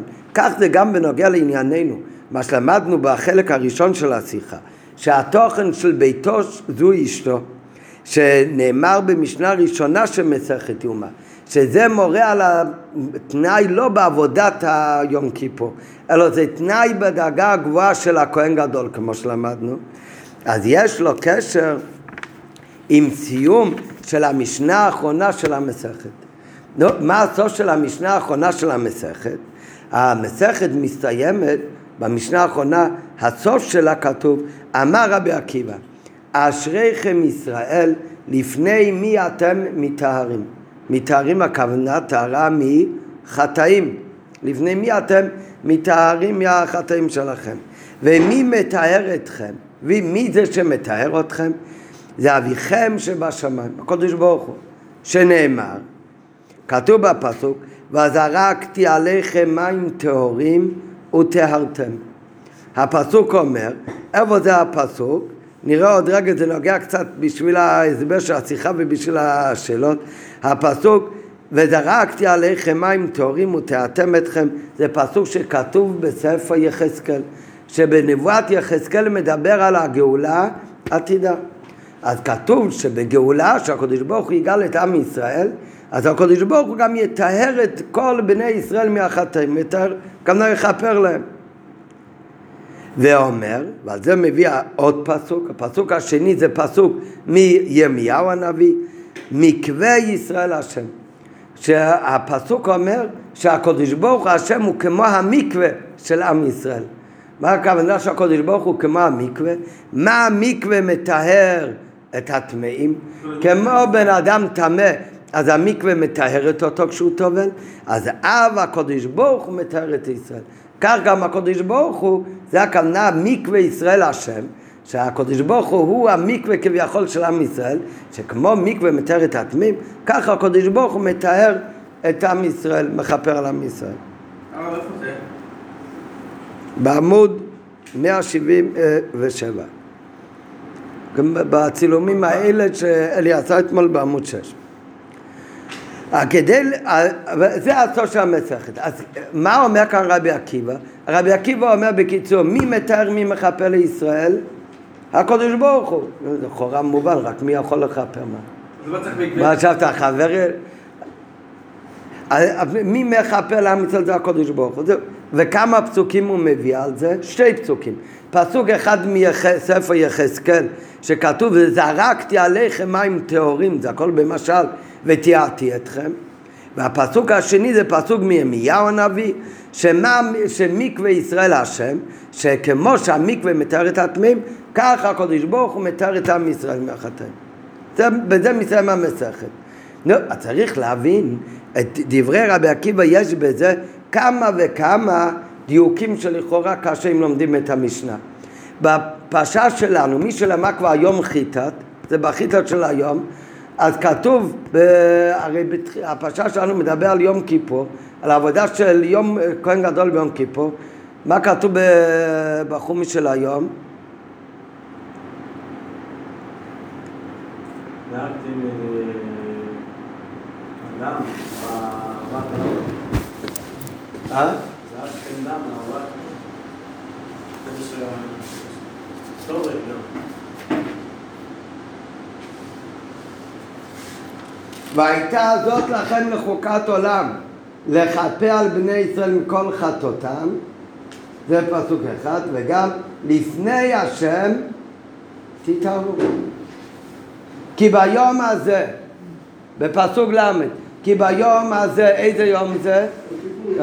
כי ביום הזה יחפר עליכם, מי זה? הקדוש ברוך הוא. לטהר אתכם מכל חטאותיכם, לפני השם תתארו. אז מי מתאר את ישראל? הקדוש ברוך הוא. פסוק מפורש בפשט שלנו, פשט אחרי מות. נו, אז מה צריך? רבי עקיבא להגיד אשריכם ישראל, הוא אומר אשריכם ישראל, מי מתאר אתכם? הקדוש ברוך הוא. אז הוא צריך לרוץ ולהביא לנו שתי פסוקים, אחד מספר יחזקאל ואחד מספר מספר ירמיהו. למה לא מביא פסוק שכתוב במפורש בפשט שלנו? יותר מזה, במשנה, בקטע לפני דברי רבי עקיבא, אז אכן המשנה מביאה, מביאה באמת את הפסוק של המשנה שלנו, לפני רבי עקיבא, לכאורה. דבר ראשון, השאלה הראשונה, המייקו משמלון רבי עקיבא, מה בכלל כאן החידוש של רבי עקיבא? זה דבר מובן מאליו, מי יכול, כאן הכוונה, מה זה מי, מי מתאר אתכם? כאן הכוונה מתאר הכוונה, מחפר על חתם. נו, כשביהודי חותם, מי, יש מישהו אחר שיכול לחפר? המקווה. מה, אתה לחפר על העבירות מכולה יכולה. בן אדם חילל שבת ילך למקווה, רוצה לעשות תשובה. ומי מוכל לו, מי מחפר? הקדוש ברוך הוא. מה החידוש כאן? מה זה חידוש? אשריכם ישראל, מי מתאר אתכם? הקדוש ברוך הוא. הרי זה דבר מובן מאליו, שרק הקדוש ברוך הוא, הוא זה שמתאר את חטאים של ישראל, כמובן בכמה וכמה פסוקים, בחומש ובתנ"ך. מה עוד? מה עוד? הנה, בקטע השני, דניאל, כך.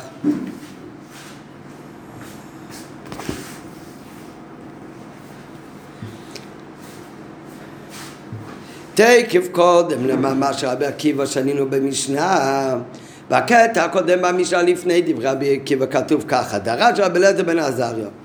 רבי אלעזר בן עזריה אומר, מכל חטאתיכם לפני השם תתארו, כתוב בפרשה שלנו.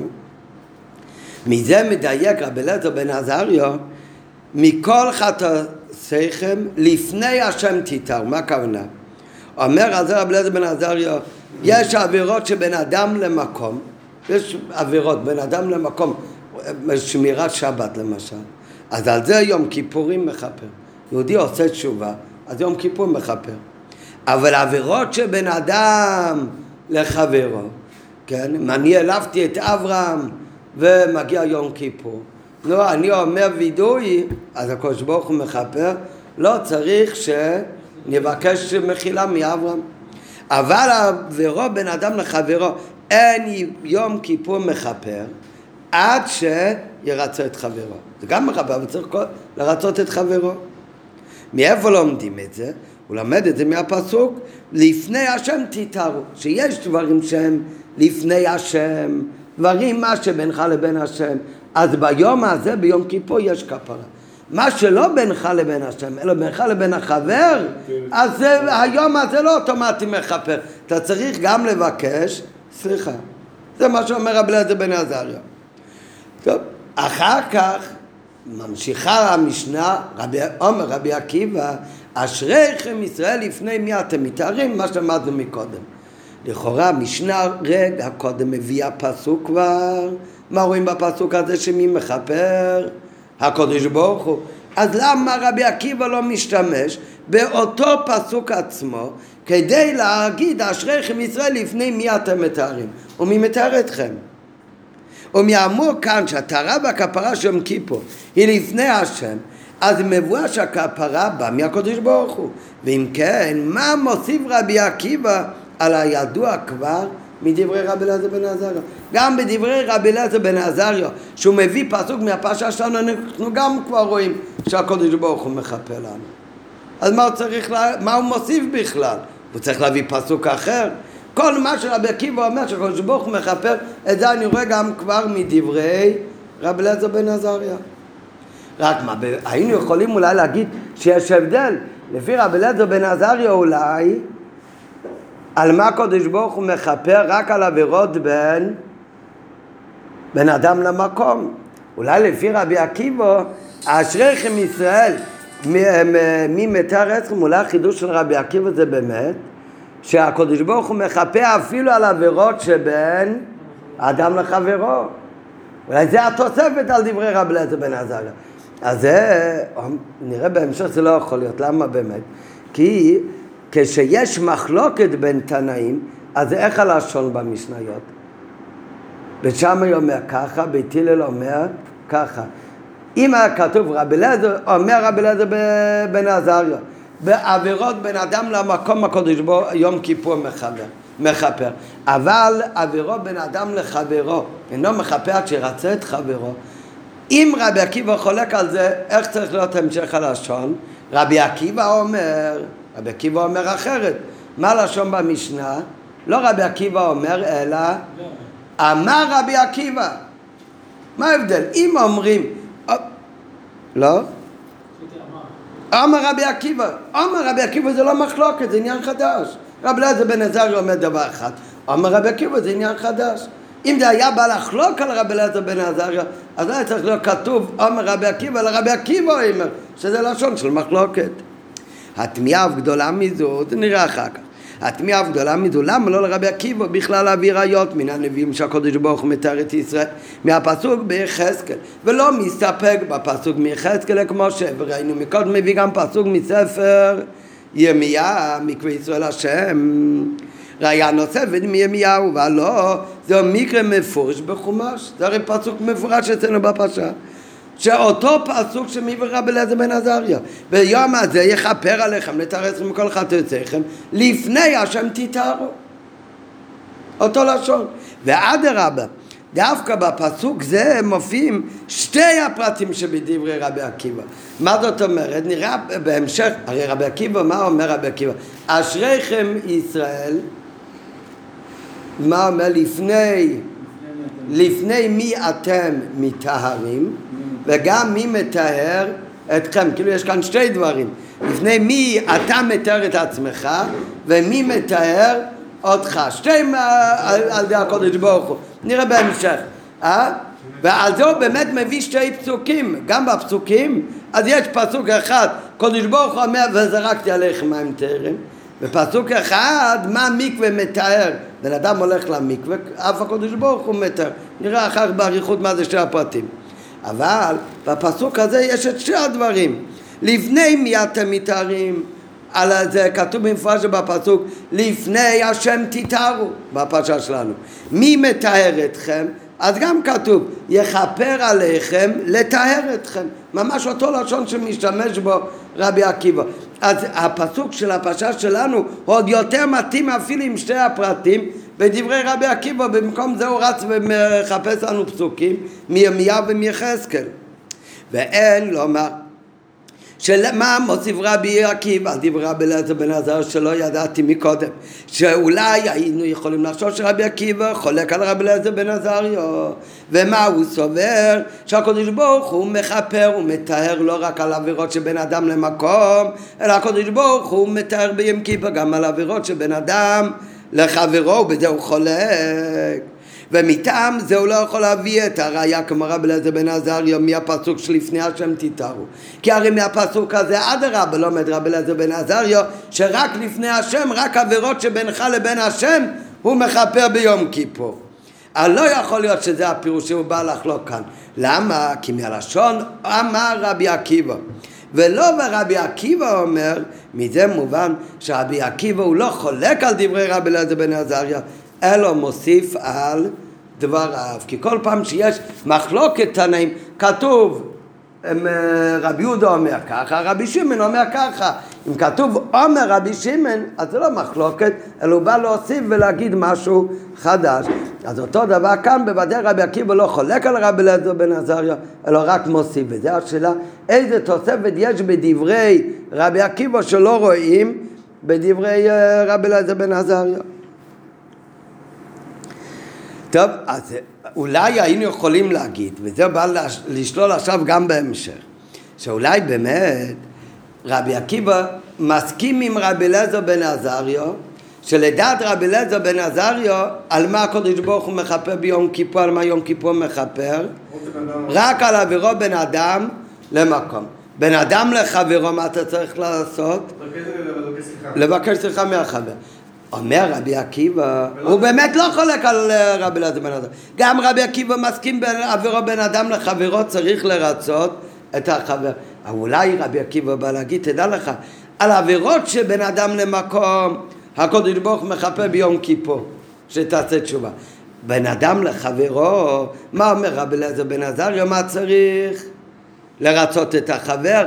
על זה בא להגיד רבי עקיבא אולי, שגם על עבירות בין אדם לחברו לא מספיק לרצות את חברו, אלא צריך לעשות תשובה גם לפני הקדוש ברוך הוא. אז זה אולי באמת התוספת. לפני מי אתם מתארים ומי מתאר אתכם, שאפילו עבירות בין אדם לחברו, גם על זה צריך כפרה מאת הקדוש ברוך הוא. לא מספיק מה שביקש הסליחה מהחבר. מדי, מדברי רבי אלעזר בן עזריה אולי זה, זה המחלוקת. רבי אלעזר בן עזריה אומר, יהודי נכשל בחילול שבת, ממי הוא צריך לבקש סליחה ולעשות תשובה? מהקדוש ברוך הוא. ואז לפני השם תתארו, הקדוש ברוך הוא מכפר ביום כיפור, אחת בשנה. מגיע עבירו בין אדם לחברו, אתה העלבת את החבר, אז כאן ממי אתה צריך לבקש סליחה? מהחבר? לא מהקדוש ברוך הוא, זה בינך לבין החבר. וכשהחבר מסולח לך, אז אולי נמחק עבירה הזאת. כך אומר רבי אלעזר בן עזריה. אז זה מגיע רבי עקיבא. ומה אומר רבי עקיבא? אשריכם ישראל, לפני מי אתם מתארים? לפני הקדוש ברוך הוא. רבי עקיבא בא להוסיף על דברי רבי אלעזר בן עזריה. הוא בא להגיד לך, תדע לך, כמו על שמירת שבת אתה צריך לבקש סליחה מהקדוש ברוך הוא, כך גם על מה שפגעת בחבר שלך, שכמובן הוא מסכים עם רבי אלעזר בן עזריה שצריך לבקש מהחבר, זה בטוח. אבל אומר רבי עקיבא, זה לא מספיק, גם אם התרצית עם החבר אתה צריך גם לבקש מהקדוש ברוך הוא כפרה על זה. כל בן אדם לחברו צריך גם לבקש מהקדוש ברוך הוא. וזה אומר, לפני מי אתם מתארים, אפילו בין אדם לחברו, גם זה קשור לקדוש ברוך הוא. אולי זה המחלוקת. אבל גם הפירוש הזה, שזה החידוש של רבי עקיבא, זה גם לא מסתבר. למה באמת? כי לפי זה מה יוצא? שלדעת רבי אלעזר בן עזריה, מי שפגע בחבר, ממי מספיק שיבקש סליחה? רק מהחבר. וזה לא יכול להיות. למה זה לא יכול להיות?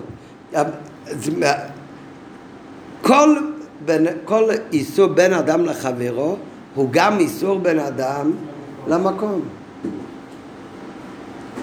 יש עבירות שהן רק בין אדם למקום, כמו שמירת שבת. כשבן אדם גונב מהשני מהשקל, מה הוא עשה באותו רגע? הוא עבר עבירה בין אדם לחברו, נכון? ולכן לא מספיק יום כיפור, לא צריך לבקש גם מהחבר, סליחה. אבל יש עוד עניין, באותו פעולה הוא גם עבר על איסור, ממה שהקדוש ברוך הוא ציווה בתורה. הכל בין אדם לחברו, הרי גם בין אדם למקום. ולכן זה פשיטה שגם לדעת רבי אלעזר בן עזריה, זה לא מספיק שהוא ירצה את חברו, צריך גם לרצות את חברו, צריך גם אבל לקבל כפרה מהקדוש ברוך הוא.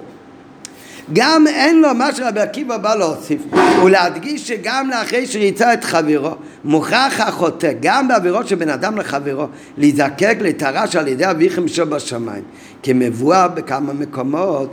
גם מצוות שבין אדם לחברו, הן בעיקרן מצוות שבין אדם למקום. מה הכוונה בעיקרן? הכוונה זה יהודי, כשהוא יודע שאסור לו לגנוב, הוא יודע מה, מאיפה נובע האיסור, לא כי זה לא יפה כלפי השני, כי כך ציווה הקדוש ברוך הוא. כי אם זה רק לא יפה כלפי השני, יש מקרים שמצד השכל אתה יכול להבין שזה מאוד מאוד יפה לקחת ממנו. כן, היה אחד, היה גונב מהשירים כדי לחלק לעניים, רובין, כן? נו, אז מה? אז מה, כדי שבן אדם יהיה מאה אחוז שהוא לא יגנוב, אז זה לא מספיק שזה לא יפה לשני. כל מצווה, בדיוק כמו כיבוד אב ואם, למה אתה צריך לקיים כיבוד אב ואם?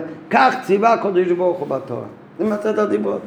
כמובן, יש בזה גם עניין בין אדם לחברו. מה? כן, אבל איך ציווה לגנוב מהשירים אליה וליה? לא, חס וחלילה. הוא לא ציווה לגנוב, הוא עשה כך. הקדוש ברוך הוא ציווה לא לגנוב, אז אסור לגנוב מאף אחד. אין כך חשבונות אם זה הגיוני או לא. כמובן, יש בזה גם עניין שבין אדם לחברו, שזה לא יפה לגנוב ממנו. אבל זה בעתו שכל כל בן אדם לחברו, תומן בתוכו הרי גם עניין של בן אדם למקום. שכן גם מצוות אלו צריך לקיים אותם, בעיקר כי זה ציווי של הקדוש ברוך הוא. ואם כן, מובן ממילא, שגם לאחרי שבן אדם שפגע בשני ריצה לחברו, זה לא מתקן רק את החלק של המצוות ששייך לחברו. את הפרט הזה אני הסתדעתי עם דניאל אחרי שאני מתפייס איתו, אבל את החלק הבן אדם למקום שאני עבדתי ברגע שאני אמרפתי איתו, אז את זה אני עדיין צריך לבקש גם מהקדוש ברוך הוא. אבל כדי להתאהל לגמרי גם אם מצד היותו ציווי מאת הקדוש ברוך הוא למשל לא לגנוב, אז על זה יש הכרח גם לדעת רבי אלעזר בן עזריה בתורת הקדוש ברוך הוא, כמו בכל מצוות שבין אדם למקום, כי הרי גם הבן אדם לחברו הוא גם בן אדם למקום, רק בנוסף לזה הוא גם בן אדם לחברו. אז גם זה לא יכול להיות שזה המחלוקת בין רבי אלעזר בן עזריה לבין רבי עקיבא. אז אם ככה, מהי המחלוקת? שאין באמת מחלוקת, הוא רק בא להוסיף. אז מהי התוספת של רבי עקיבא שהוא מוסיף על דברי רבי אלעזר בן עזריה? ומה הסיבה שהוא באמת לא מסתפק בלהביא את הפסוק שכתוב בחומש בפרשה שלנו שאותו כבר מביא רבי אלעזר בן עזריה, והוא צריך להביא לנו פסוקים מהנביאים, מיחזקאל ומירמיהו? דבר הזה מודגש כבר גם בדברי רבי אלעזר בן עזריה. עובדה שרואים גם רבי אלעזר בן עזריה אומר, עבירות שבין אדם לחברו אין יום הכיפורים מכפר עד שרצה את חברו. מזה עצמו שרבי אלעזר בן עזריה אומר שעבירו בין אדם לחברו, יום כיפור לא יכפה עד שתבקש סליחה. מה תורם מכאן? שהסליחה לבד זה מספיק? לא, שבנוסף לסליחה צריך גם את יום כיפור. מזה כבר הוכחה שגם הוא מסכים, כמו שאמרנו הרגע, שכל בן אדם לחברו צריך גם כן את החלק בין אדם למקום, כפרה למקום הקדוש ברוך הוא. הרי שגם לאחר ריצוי עדיין יש צורך בכפרה של יום כיפור של ידי הקדוש ברוך הוא. ג' השאלה השלישית, למה נזכר רבי עקיבא להביא ראיה שנייה לדבריו? מה לא מספיק מהפסוק וזרקתי עליכם מים טהורים, לדעת שהקדוש ברוך הוא מתאר את ישראל, שצריך ואומר להביא פסוק נוסף שמורה על כך שהראיה הראשונה לא מספיקה? ובלושן הש"ס ולשון בגמרא, מהי ואומר? למה כשאומרים ואומר הכוונה הוא אומר עוד פסוק? זאת אומרת שהפסוק הראשון הוא לא מספיק ראיה שהקדוש ברוך הוא מתאר את ישראל, ולכאורה וזרקתי עליכם מים טהורים זה כבר ראיה. זה הכל השאלות והדיוקים על הסוף של המסכת על דברי רבי עקיבא. ועל זה מתחילה הביוב, והביוב בזה בעוד זין. בתחילת החלק הראשון למדנו שהחידוש של המשנה שהכהן גדול צריך להיות נשוי, זה כדי להדגיש את המעלה של הכהן גדול, שבזה הוא מגיע לשלמות יותר גדולה. ב- בסוף המסכת, מה שרבי עקיבא כאן מדבר, אה? אם לא. מה זה אם לא? הוא לא נשוי, לא הספיק לי... אה, לא היית כאן אתמול. אז הוא לא יכול לעשות עבודה, הוא צריך להתחתן לפני יום כיפור. אם לא, נחפש יום כהן גדול אחר. טוב. אה? כן.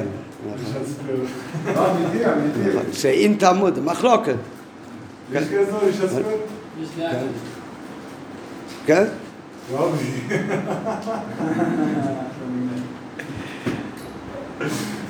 טוב, עכשיו, הסיום מסך מדבר, רבי אלעזר בן עזריה מדבר, אמרנו כבר שגם לדעת רבי אלעזר בן עזריה מי מטהר, בוודאי הקדוש ברוך הוא, גם החידוש בזה.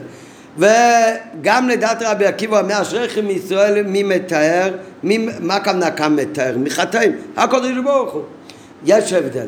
רבי אלעזר בן עזריה, על מה הוא מדבר? זה הסוף של המסכת הרי. על כפרה של יום, של יום כיפורים. כפרה של יום כיפור.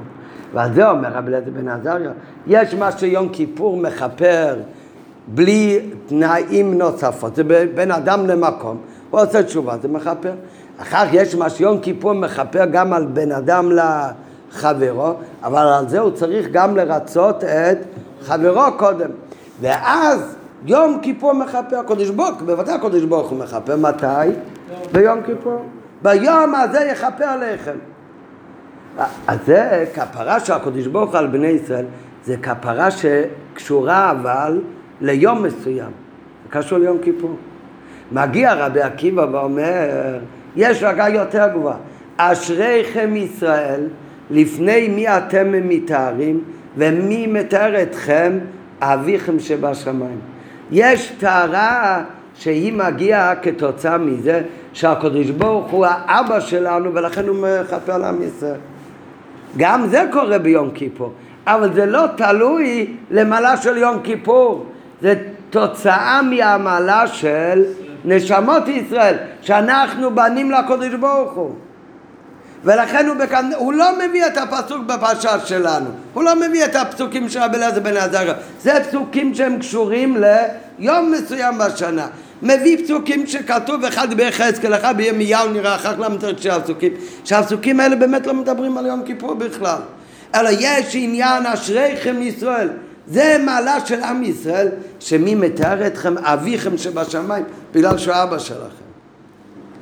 כשם שנידבר, כשם שנידבר בנידון שבתחילת המסכת, שהמעלה של ביתו זו אשתו, זה לא תנאי בעבודת יום הכיפורים, אלא זה מעלה ושלימות בכהן גדול גופה, ולכן דין זה לא שייך לעבודות המיוחדות ליום כיפורים בלבד, אלא לכל עבודות היום כפסק דין הרמב"ם, כמו שלמדנו אתמול בריחות, על דרך זהו בניין המבואה בסיום המסכת, הכפרה והתרה שנעשה ביום כיפר. בוודאי גם רבי עקיבא מאשריכם מישראל, בזה הוא מסיים את מסכת יום הכיפורים, גם זה, הוא גם מדבר על יום כיפור, אבל הוא אומר, תדע לך, כשביום כיפור הקדוש ברוך הוא מכפר, מדברי רבי אלעזר בן עזריה למדנו רק שיום כיפור מכפר, ואפשר שהכפרה הזו זה בא מצד היום, זה תוצאה מקדושת היום וכו'. ועל זה הוסיף רבי עקיבא שכפרת יום כיפור אינה רק מצד יום כיפור בלבד, זה לא רק מצד המעלה שהיום הזה הוא יום הכי קדוש וכו', אלא ביום כיפור נעשה כפרה ממה? מצד שבו ביום מתגלת מעלת ישראל, אשריכם ישראל. הכפרה ביום כיפור זה מצד ביום הזה מתגלה הקשר העצמי שבין ישראל לבין אביכם שבשמיים.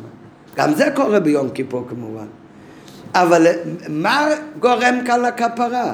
זה לא שהיום הוא יום מסוגל, יש קדושה מיוחדת, קדושת יום כיפור, אלא מה קורה ביום הזה? מתגלה המעלה של נשמות ישראל, זה שבני נשמות ישראל הם בנים למקום, ואשריכם ישראל אביכם שבשמיים, הקדוש ברוך הוא אבא שלנו, זה מתגלה ביום כיפור ולכן נעשה הכפרה. מתגלה זה שישראל צמים או על ידי עצמו? כתוב כדי שיתגלה הדאגה הזאת, אז זה מגיע בהקדמה של עבודת התשובה,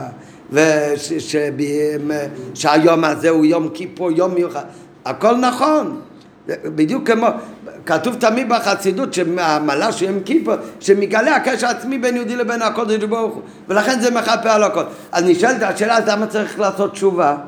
הרי יש באמת דעה שאומרת שיום כיפור מכפר בין השווים בין לא שווים, עיצומו של יום מכפר.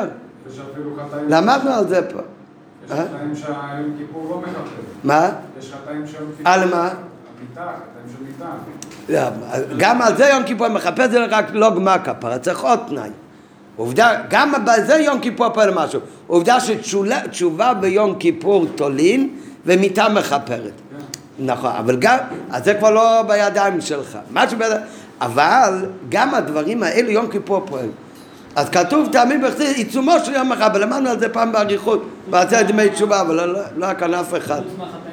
אולי אתה, אה? אה? אז בזה למדנו את זה. נכון, חוץ ממי, למה באמת? כי אין קטגור נעשה סנגור. חוץ מעל האכילה ביום כיפור. וזה גם לדעת מי שאומר עיצומו של יום מחפר, גם בלי תשובה, גם הוא מסכים שעל העבירות של אותו יום זה לא מחפר. אה, לא מחפר? לא. אז הוא אמר, אני לא מחפר, אם אכלתי פעם בכיפור עשיתי תשובה. לא, לא, לא, לא, לא, לא. באותו יום כיפור, יש יש אומר יום כיפור מחפר בין אם עושים תשובה בין אם לא. כן, איך זה יכול להיות? מה זה קוס פוקוס? אתה אפילו לא עושה תשובה? אז זה, אז זה הפירוש, הלכה היא לא ככה, הלכה צריך לעשות תשובה. אבל מה הרעיון שיכול להיות שעצם היום מחפר? אז כתוב, זה מה שאומרים כאן גם, שביום כיפור מתגלה קשר עצמי בין יהודי לבין הקדוש ברוך הוא. כשזה מתגלה, אוטומטית מתכפר כל הדברים הלא טובים. אז הם כתוב, אבל גם לפי הדעה שאומר עיצומו של יום מחפר, גם לא צריך תנאי ככפרה את התשובה. אז גם לפי הדעה הזאת, על העבירות של היום זה לא מחפר. אם אוכל ביום כיפור זה לא מחפר, למה באמת? אז זה למדנו בשיחה בנוגע ליציאת מצרים, למה אלה שלא רצו לצאת לא יצאו. אז על זה למדנו מכיוון עיצומו של יום מחפר, אבל מי שאוכל ביום כיפור הוא מנגד למושג של עיצומו של יום, ולכן על זה זה לא יכול לחפר. כמובן שאם הוא עושה אחר תשובה בשנה הבאה, עיצומו של יום יחפר גם על זה, אבל בפועל ההלכה היא שעיצומו של יום מחפר רק לשווים, רק עם התשובה. על הרב מדייק בלקוטי שיחות בהרבה מקומות שהלשון ברמב"ם הוא עיצומו של יום מחפר, עצמו, יום כיפור עצמו מחפר לשווים. זאת אומרת, אתה צריך לעשות תשובה, אבל כשאתה עושה תשובה, מאיפה הכפרה? זה לא כפרה כתשובה רק, אלא אז מתגלה הכפרה של עיצומו של יום. כי הכפרה של עיצומו של יום היא לכל הדעות יותר נעלית מכפרה שעל ידי תשובה באמצע השנה. אה? מה?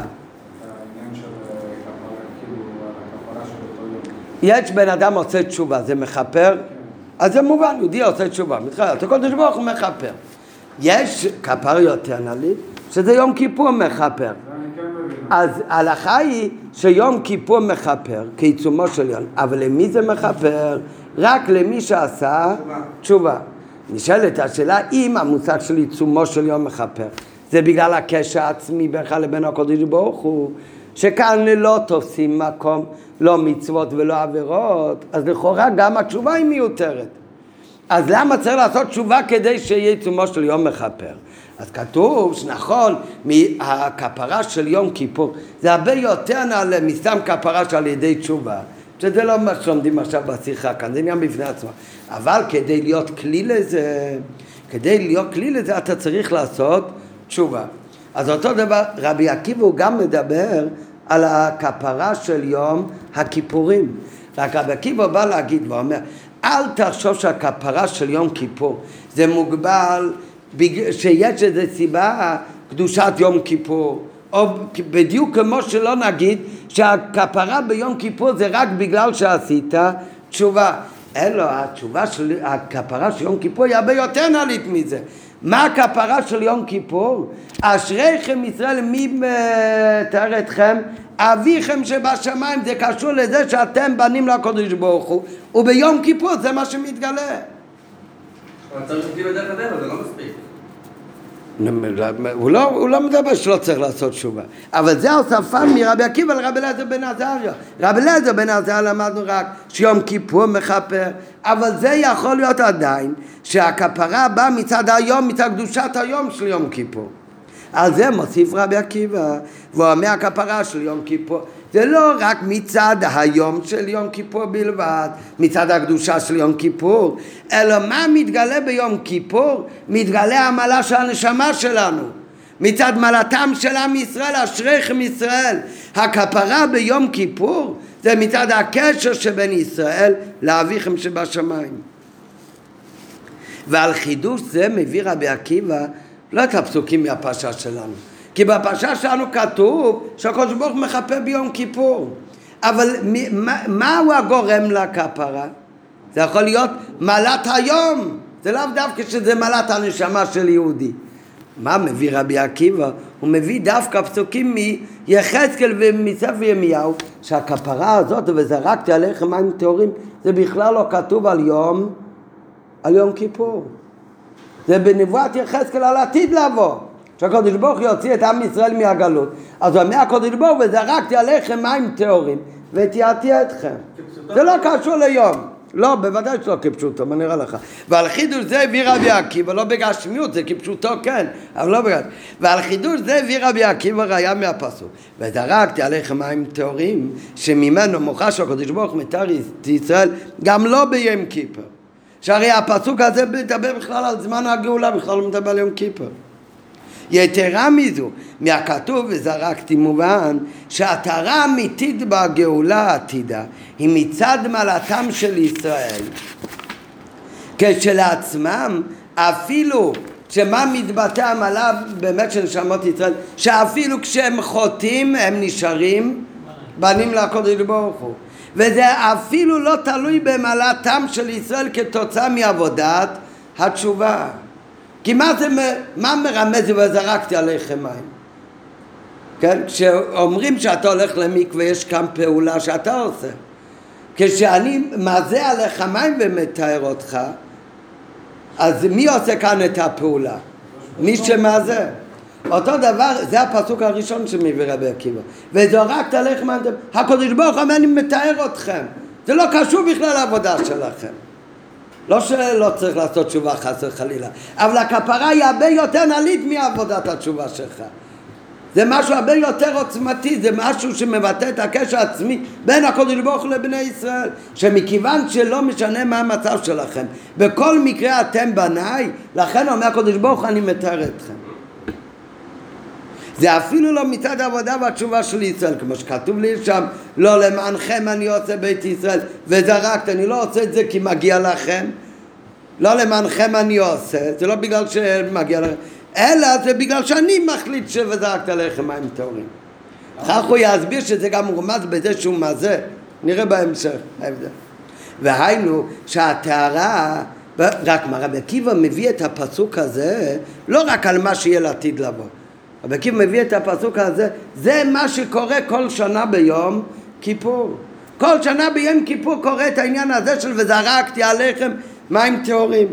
זאת אומרת שהתורה אינה מצד קדושת היום יום כיפור, גם לא מצד קדושת המקום שבגלל היום הזה נכנס כהן גדול לקודש קודשים, זה גם לא מצד זה שבני ישראל הם במצב מאוד גבוה בקדושה על ידי תשובה. כל הדברים האלה דרך אגב הם נכונים גם כן, אבל לא זה תכלית התורה של יום כיפור, אלא מה מתגלה ביום כיפור? מעלתו של אדם ישראל בעצם בכל זמן ובכל מקום, ולכן הוא מביא פסוק שלא מדבר על יום כיפור. במילא צריך לומר שגם תורת ישראל ביום כיפור זה לא רק מצד מעלת היום בלבד, אלא זה בעיקר מצד מעלתם של ישראל. אז אם ככה למה הרבי עקיבא צריך להוסיף עוד פסוק מספר ירמיהו, מה שמקווה ישראל השם, מה מקווה מתאר את ישראל, הקדוש ברוך הוא מתאר את ישראל. מה מקווה מתאר את התמימה וגודל בור? אז שמספיק הפסוק וזרקתי עליך מים טהורים. יותר מזה, הרי בפסוק וזרקתי זה עוד יותר מודגש, כי כאן מודגש שזה לא משנה בכלל במצב שלך. זה מלמעלה הקודש ברוך הוא מתאר אותנו, לא משנה איך אנחנו. אז למה הוא צריך להוסיף עוד פסוק? כי נכון שהפסוק ביחזקאל לא מדבר על יום כיפור, אבל על איזה זמן מדובר? על הגאולה. אז זה גם עת רצון, זה גם על זמן מיוחד.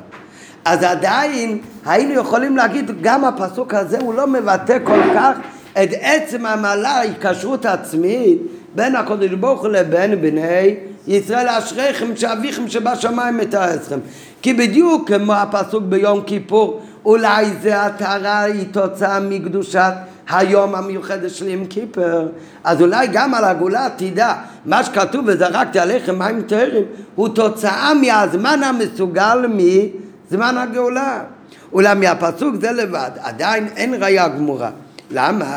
כי עדיין אפשר לומר, הרי מדובר בפסוק הזה עוד עוד זמן הגאולה, שבוודאי זמן הגאולה זה עת רצון.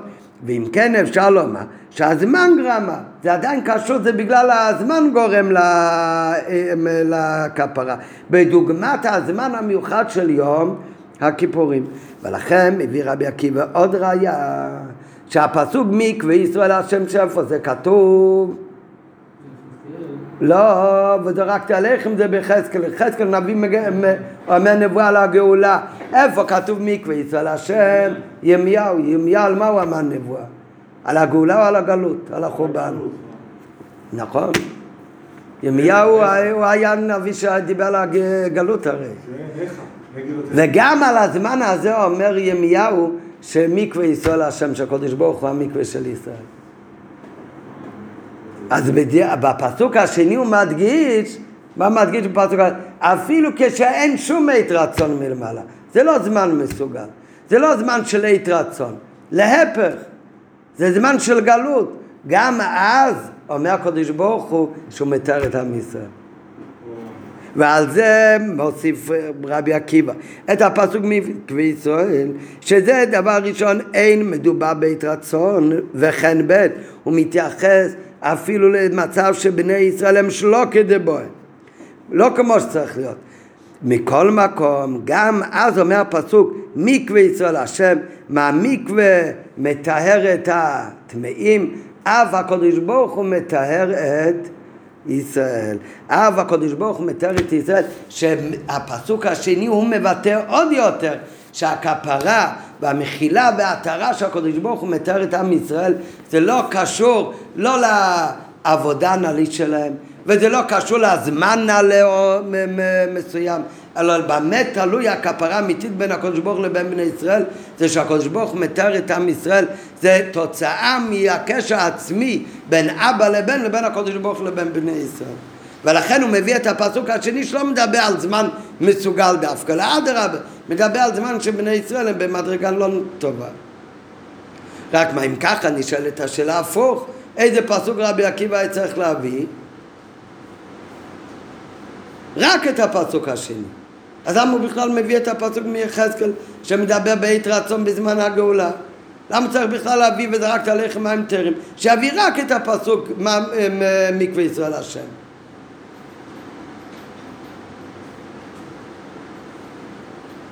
ועל זה... אבל צריך לזרוק מים טהורים, שאחרי זה... בסדר, אז זה אמרנו מקודם, כבר הזכרנו מקודם, שיש הבדל בין הטהרה שבין זריקת מים, וזרקת עליכם, לבין טהרה שעל ידי תפילה במקווה. זה נראה עכשיו בעוד חד. ולכן הוא מביא באמת שתי פסוקים. בהתחלה הוא, מה שמדנו עד עכשיו, שבפסוקים שרבי עקיבא מביא הוא רוצה להראות שהכפרה התרה שהקדוש ברוך הוא מתאר את עם ישראל זה תרה לא מוגבלת בשום דבר, זה קשר עצמי בין הקדוש ברוך הוא לבין בני ישראל, לכן זה לא מוגבל לא לעבודת התשובה של יהודי, זה לא מוגבל בעת רצון דווקא לקדושת היום, לקדושת עבודה, אלא זה במה הכפרה היא תוצאה ממה? מזה שאשריכם ישראל שאביכם שבשמיים. זה, זה מה שאומר רבי עקיבא. הפסוק הראשון הוא מביא, כי זה לא מדבר על ים כיפר. רק אם אתה תשאל אותו, הרי עדיין זה מדבר על זמן מיוחד, אז הוא מביא גם את הפסוק השני. אבל אם כך נשאל את השאלה שהביא רק, רק את הפסוק השני. אז על זה הוא אומר עכשיו, שמצד הזמן הוא מביא בעיקר את הפסוק השני. על אופן התארה, אז על זה הוא, בגלל זה הוא מביא את הפסוק הראשון. גם מתוך זה שהוא זורק מים טהורים, נוצר המקווה. אה? נראה עוד רגע. המקווה והמים טהורים זה בעצם שתי דבר, בגשמיות זה שתי סוגי טהרה. מה זאת אומרת? יש, מה זה המקווה וזורקתי מים טהורים? לא אצל הקודש ברוך, הכוונה אצל יהודי איפה יש את שתי הדברים. יש בן אדם הוא נהיה טמא, בן אדם טמא, הוא נגע בשרץ מת, אז הוא עכשיו טמא, אסור לו להיכנס לבית המקדוש, עד שהוא לא הולך, להתאר איך הוא מתאר את עצמו, הוא הולך למקווה, אה? לא, לא, לא צריך פרה דומה. הוא נגע בשרץ מת, הרבה יותר פשוט, הולך לבר כוכבא כאן, עושה מנוי, הולך למקווה, טוב. כן, צריך ערב שם, שחכות עד הערב הוא טוב. כן, בן אדם שהוא טמא מת, טמא מת זה לא משרץ מת, טמא מת הכוונה, הוא נגע בבן אדם מת, זה נקרא שהוא נהיה טמא מת, תומת מת זה התומה הכי חמורה, הוא גם הולך למקווה, אבל הוא צריך עוד דבר, הוא צריך שיעזו עליו ממים שירבבו בו איפה של פרה אדומה. זה מה אדום? אה? לא, מזים עליו.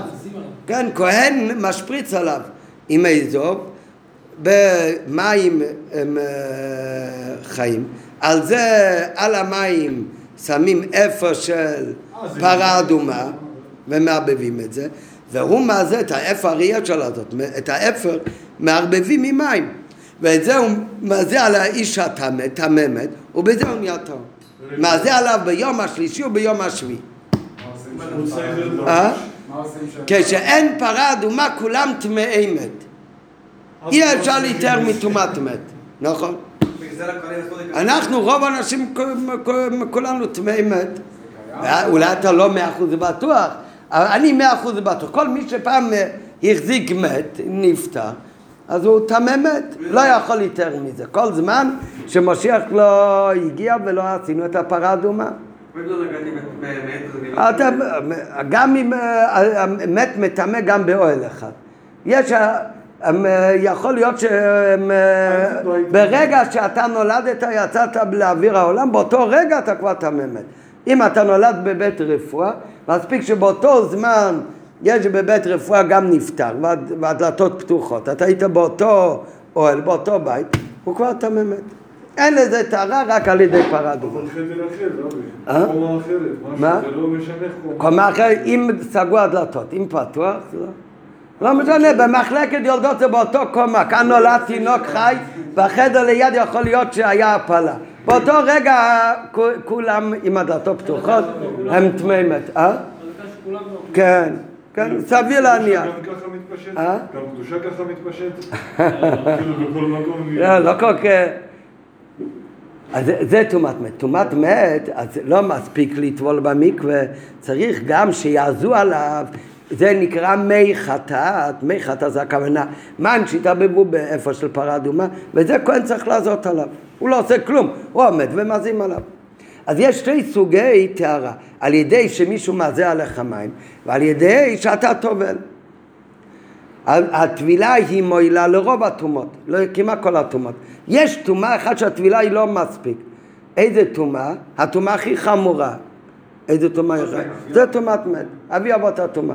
המת הוא אבי אבות התומה. בן אדם שטמא מת הוא אב התומה. בגלל זה לכהן אסור להיכנס לבית החי? כן. גם אם הוא בכל מקרה, גם אם הוא בכל מקרה טמא מת.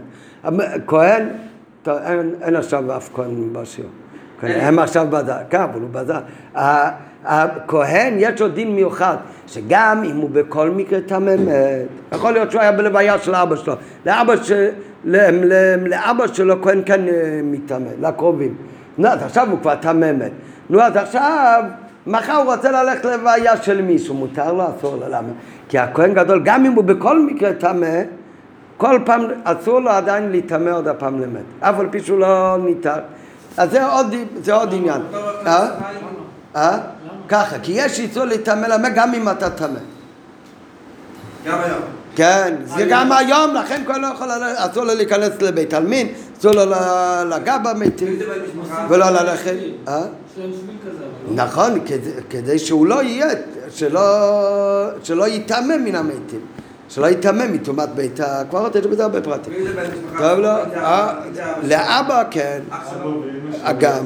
למה? אני יודע, הפועלים שלא נדע, שלא נדע, ההורים שלהם נשארו בחוץ. נכון. נכון, זה כבר עוד שאלה, שאלה איפה קבעו אותם. זה עוד עניין. טוב, לא נדבר. עכשיו אנחנו מדברים על דברים משמחים, על הקודש ברוך הוא, אבל כמו שיש, אמרנו עכשיו, שיש תומות שבן אדם, הוא מתאר את עצמו שהוא תובל, שהוא תובל זה סימן שיש כאן עשייה שלא הוא עשה משהו. יש תומה של הזעה, זה, אתה לא עושה כלום, זה מישהו מזה עליך וזה נהיה טהור. אז אותו דבר, זה גם כן ברוחניות, יש את ה... ואיפה באמת, רוב התומות בעולם מספיק שבן אדם טובל. יש תומה אחד, אמרנו שלא מספיק התבילה שלך, לא צריך הזעה, מה זה? זה דווקא בתומת מת היא הכי חמורה. אותו דבר זה גם כן ברוחניות. יש, הרי מה זה התארה שמדברים כאן שקודש ברוך מתאר את ישראל? זה כפרה. יש שבן אדם הוא חטא, אז הוא עושה תשובה, ואז זה נהיה לו כפרה. זה קשור אבל עדיין לעשייה שלו. הוא הולך לטבול במקווה, הוא הולך להיטהר. אז הוא הולך להיטהר.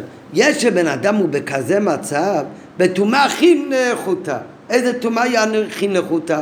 תומת מת. יש יהודי שיש לו עדיין איזשהו שייכות לקודש ברוך הוא, יש לו עדיין איזשהו שייכות, ואז הוא חי. ואתם הדבקים בהשם אלוקיכם, חיים כולכם היום. מי שדבוק בקודש ברוך הוא זה חיות. מה זה תומת מת? הפך מאתם הדבקים בהשם אלוקיכם, שכבר בכלל לא דבוק, הוא לגמרי התנתק. אז זה תומת מת. כאן מה, הוא ילך עכשיו לבד ליטול? הוא כבר התנתק לגמרי. אצלו מאיפה יכול להיות הכפרה? אז זה אצלו כבר כאילו, אין ברירה, זה צריך לבוא אך ורק מלמעלה. גם כאן יהודי תמיד צריך לעשות תשובה. העניין זה מאיפה מגיע אבל הכפרה. זה הכפרה מגיע לא לפי הכוחות שלך בכלל. כפרה הרבה יותר נעלית. זה מגיע מלמעלה, הקודש ברוך הוא וזרקתי עליכם.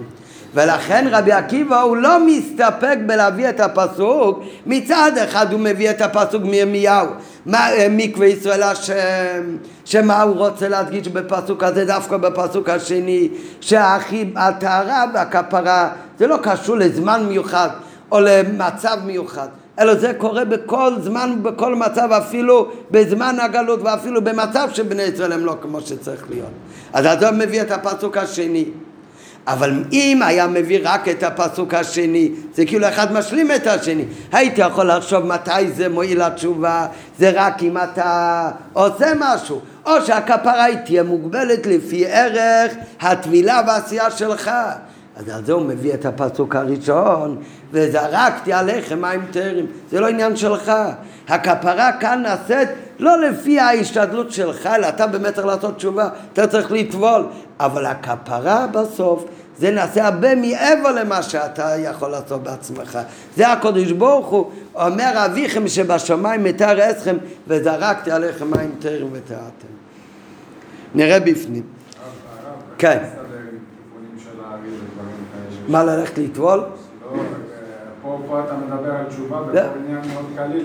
לא, חס וחליל, חס וחליל, כל פעם הדגשתי שזה לא הכוונה שלא עושים תשובה. חס וחליל, בדיוק כמו שאמרנו מקודם, שרבי עקיבא רוצה כאן להדגיש כל העניין שזה לא מצד קדושת היום של יום כיפור, אז מה הכוונה? על מה מדבר כאן רבי עקיבא? אשריך מצווה, הוא מסיים עם זה מסכת, יומא מדבר על יום כיפור.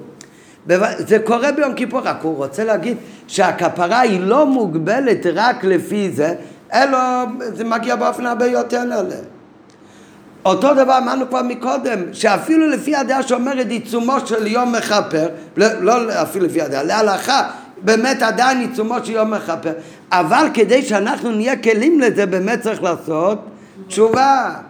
כל, אנחנו צריכים לעשות תשובה, אני לא יודע על איזה תיקונים אתה מדבר, אנחנו היום צריכים לעשות תשובה מתוך שמחה, אה? בשלגים. זה מה שלא צריך היום. לא, לא, לא, לא. מה זה? תעשה גלגול לגלי שלג? כשהם אומרים דבר, אתה יודע כאילו, כל אחד שחוזר... לא, לא, לא, לא, לא. זה... אני שואל אותך, אני שואל אותך, מה יותר קשה? לעשות גלגולי שלג? להתגלגל בשלג שלוש קולס? או, לא יודע בדיוק, אני לא יודע, אין לי מושג מה בדיוק כתוב. או שיותר קשה בשבע לקום ולהיות בזמן בסדר בחסידות. מה, מה, אה? בשבע בסדר. יפה, נו, אז מה נראה לך? דיברנו על זה בהתוועדות. אחד אמר שמי אומר, אולי משהו יותר קל, הוא יותר נעלה. לא יכול להיות. כן, זה, אני לא יודע, גלגולי שלג, כאן בארץ גם לא יורד שלג, איך תעשה גלגולי שלג? לא, אני צוחק את זה. לא, נכון, נכון, נכון. אבל לא רק סירובים, תשובה זה... תשובה זה גם כן במעשה טוב, ולקבל החלטות. בוודאי צריך להיות תשובה אמיתית. אבל, השאלה, מה אתה מצפה?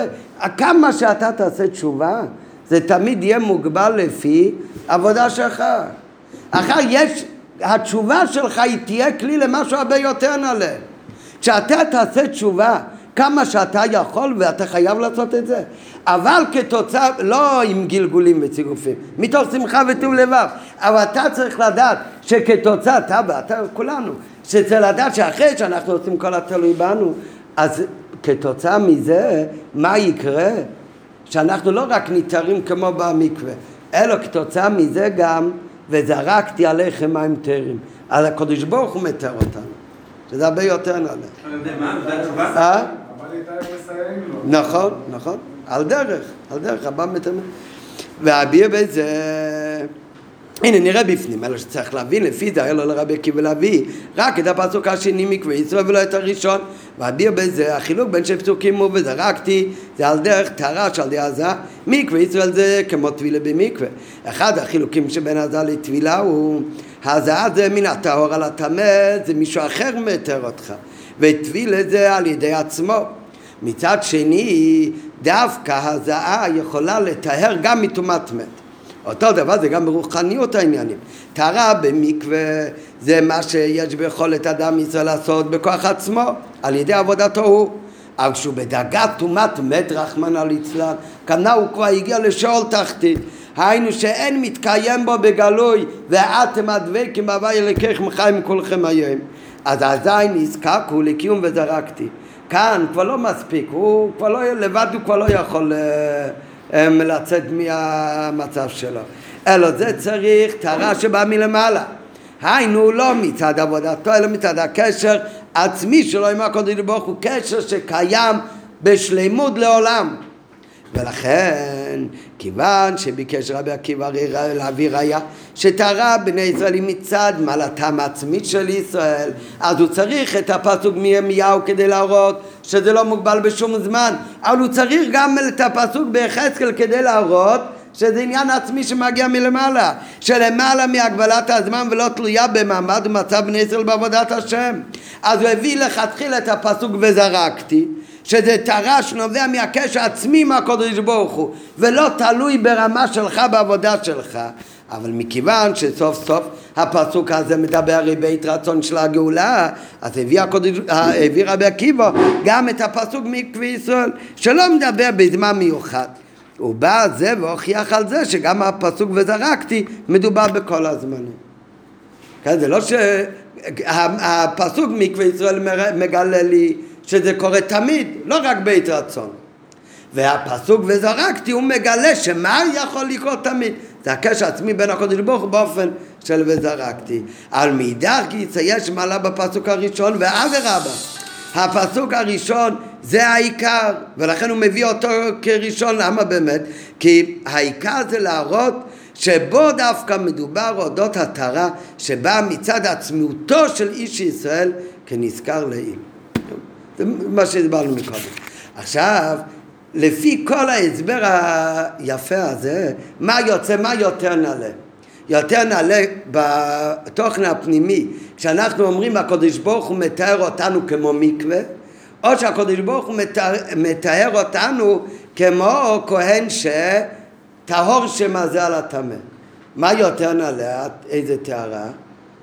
של וזרקתי או של מקווה, וזרקתי, שזה לא מוגבל לעבודה שלך בכלל. אתה תעשה תשובה, נו, וזה יהיה מוגבל לכמה אתה עושה. וזרקתי, זה מלמעלה למטה. זה קשר עצמי בין הקודש ברוך לבינך. זה מה שאמרנו עד עכשיו. עכשיו, בקטע האחרון של השיחה, האות האחרונה של השיחה, לפני האחרון באותת, אז כאן, זה כמו תוספת, עניין בפני עצמו, שבאמת יש מעלה, הרי מה מסתיים המסכת? אז סיום סיום של יומא. הוא עם ה"וזרקתי" או עם מקווה ישראל השם? עם המקווה. אז צריך למצוא שיש מעלה, מה שרבי עקיבא בא לרמז, בתבילה במקווה עוד יותר מה"וזרקתי". דרך המשפט הזה צריך למצוא?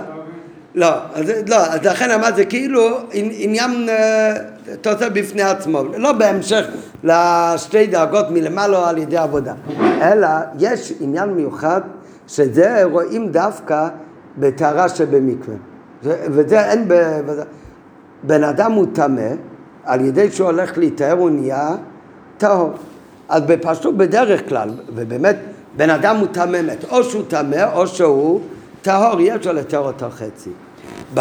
בטבילה במקווה, וזה יש עניין מיוחד, אנחנו רואים, וזה כמו שלאב אמר מקודם, בזמן הזה, אם בן אדם יודע שהוא טמא מת, רובנו, רוב אנשים טמאים מת, נו, אז יש היום טהרה מטומאת מת? כי הם פרה אדומה. אז זאת אומרת, אנחנו בין כך ובין כך, טמאי מת. אני בכל מקרה טמא מת. אני יודע במאה אחוז אני סחפתי נפטר. נו, אז אני, אני בטוח במאה אחוז שאני טמא מת. נו, מחר בבוקר אני נוגע בשרץ מת, אחד מהשמונה שרצים שמטמאים. כן, או כל טומאה אחרת שיכול לקרוא לבן אדם. טוב, נו, אז בן אדם מוצא את זה, בשביל מה יש לו ללכת למקווה? הוא הולך לטבול, מה זה משנה? מה, הוא נהיה טהור? הוא הרי טמא מת, הוא טמא בטומאה הרבה יותר חמורה. אז על זה, מה אומרת הלכה? כן, היום זה לא כל כך נוגע לנו להלכה, כי הרי היום אין בית המקדש בכלל. אז לכן, למה נפמין אם אתה טמא או טהור? אבל בזמן שהיה בית המקדש, למשל, יש מקומות בהר הבית, שבן אדם שהוא טמא מת, מותר לו להיות שם. לא, לא בתוך בית המקדש ממש. אבל יש מקומות בעזרה, או ב- לפני העזרה, בחל, יש מקומות בתוך הר הבית, שבן אדם טמא מת, מותר לו להיות שם. לעומת זאת, יש מ- מ- מ- באותם מקומות, יש מקומות שטמא מת מותר לו להיות שם, אבל בן אדם שהוא טמא בטומאת קרי למשל, שזה טומאה שיוצאת מגופו של אדם, זה ברוב הדינים זה הרבה פחות חמור מטומאת מת. טמא מת הוא לאבד זמן, מה זה הרבה זמן? יותר זמן מבעל קרי. כדי להיטהר הוא צריך יותר, הוא יכול יותר לטמא, כי הוא אב הטומאה. יש הרבה הבדלים בין הטומאה. טומאה קרי זה יותר קל מטומאת מת. אבל יש דברים מסוימים, לדוגמה, איפה מותר להיכנס בבית המקדש, אז יש למשל מקום ששם מי שנטמא בטומאת מת מן התורה מותר לו להיות שם, מי שהוא טמא בטומאה קרי אסור לו להיות שם. נו, אז הבן אדם הזה, הוא עכשיו טמא בטומאה קרי. נגיד, מה, הוא ילך לטבול? נו, מה זה עוזר? אם הוא לא היה טמא מת, אז הוא יכול לטבול, ומחר הוא יכול לעלות לאותו מקום מהבית, כי הוא נהיה טהור. אבל אם הוא גם טמא מת, אז הוא הרי עכשיו טמא בטומאה חמורה. הייתי יכול לחשוב שכל זמן שהוא לא ייטהר מהטומאה החמורה הזאת, אז גם מהטומאה הקלה הוא ילך למקווה או לא ילך למקווה, זה בכלל לא עוזר, זה בכלל לא מטהר אותו, כי הוא עכשיו בסטטוס של טומאה ביותר חמורה. ועל זה הדין הוא שזה לא נכון. הלכה היא שזה לא נכון. אתה בן אדם יכול להיות טמא בטומאה חמורה, והוא הולך עכשיו לטבול מטומאה קלה, אז זה בינתיים תיהר אותו, נכון, מהדבר הקל. זה הלכה. אותו דבר, על מה אנחנו מדברים כאן כל הזמן? הטהרה. טהרה כאן בשיחה זה, זה הרי מכוונים טהרה של עבירות, כפרה. בן אדם יכול לחשוב, יש, מה זה תשובה אמיתית? כל מי שלמד ביתנו בהיגרת התשובה יודע, תשובה אמיתית מה זה? בן אדם הוא עצם נכשל בכמה עבירות, והוא מקבל על עצמו מהיום והלאה לשמור שבת נגיד. אבל הוא יודע בעצמו שדברים אחרים, לאכול כשר, זה הוא עוד לא מקבל על עצמו. זה טוב, הוא עשה טוב, לא, בוודאי, זה שלב ראשון, יש הכל בבת אחת.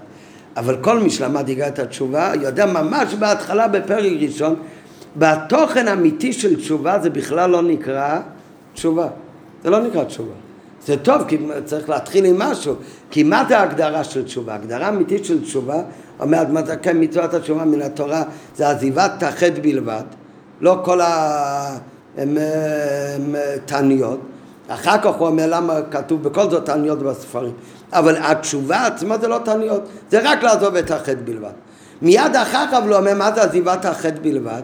דהיינו, שיגמור בליבו, לא לעבור יותר על מצוות המלך, הן במצוות עשה, הן במצוות לא תעשה, לא למרות יותר בקודש ברוך הוא.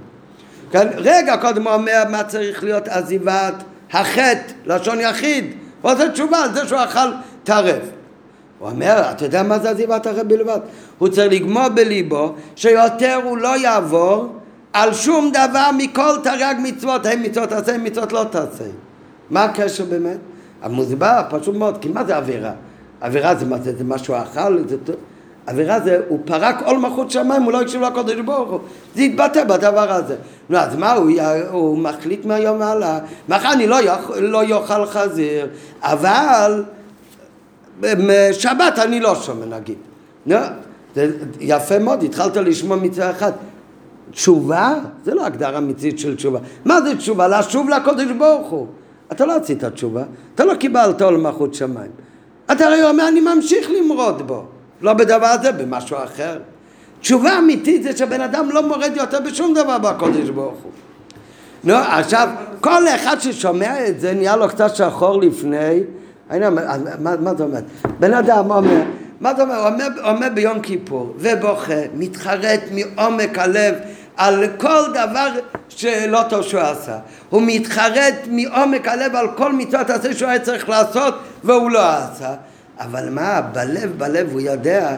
רק רגע, איזה לשון הרע עסיסי בין החברים, אני אדבר או לא אדבר? בחיים יותר לא אדבר. למה? הוא מכיר את עצמו. בסדר, אבל, אני, אבל דברים חמורים אני בטוח לא יעשה יותר. נו, אז מה אומרים לו?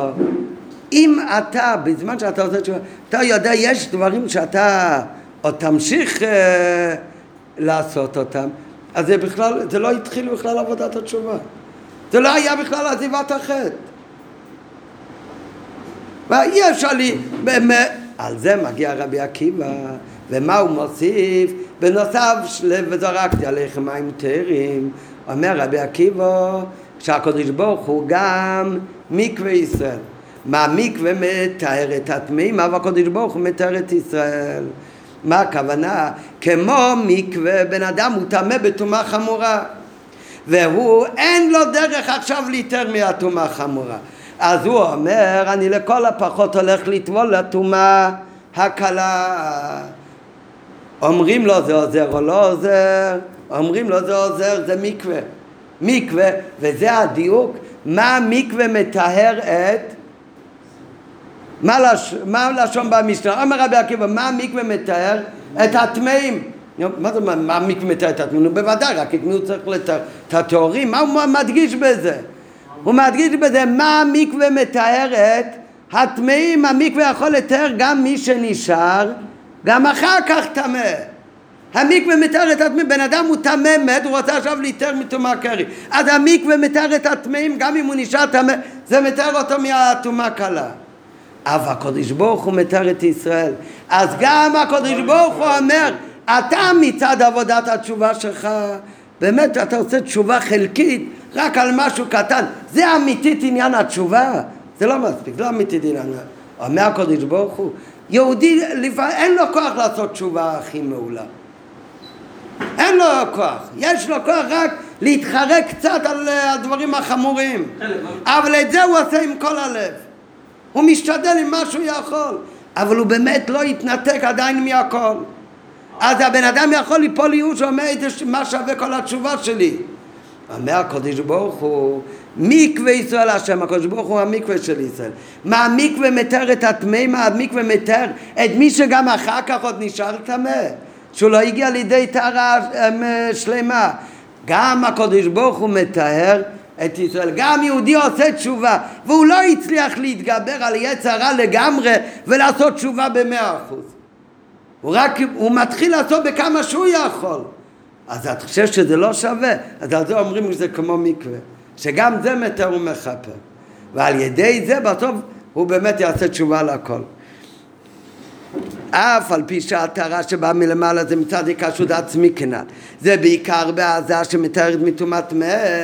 מכל מקום יש מעין זה הדגשה של הקשר עצמי בין הקודש ברוך לבין בני ישראל, גם בתארה במקווה, וזה החידוש של רבי עקיבא.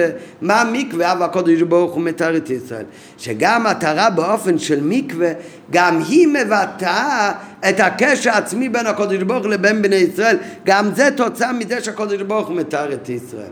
ועל פי זה יתבאר עוד דיוק בדברי רבי עקיבא. מה המקווה מתאר את התמים? לכאורה, מה זה הדגשה המקווה מתאר את התמים? זה לשון, לשון יתרה.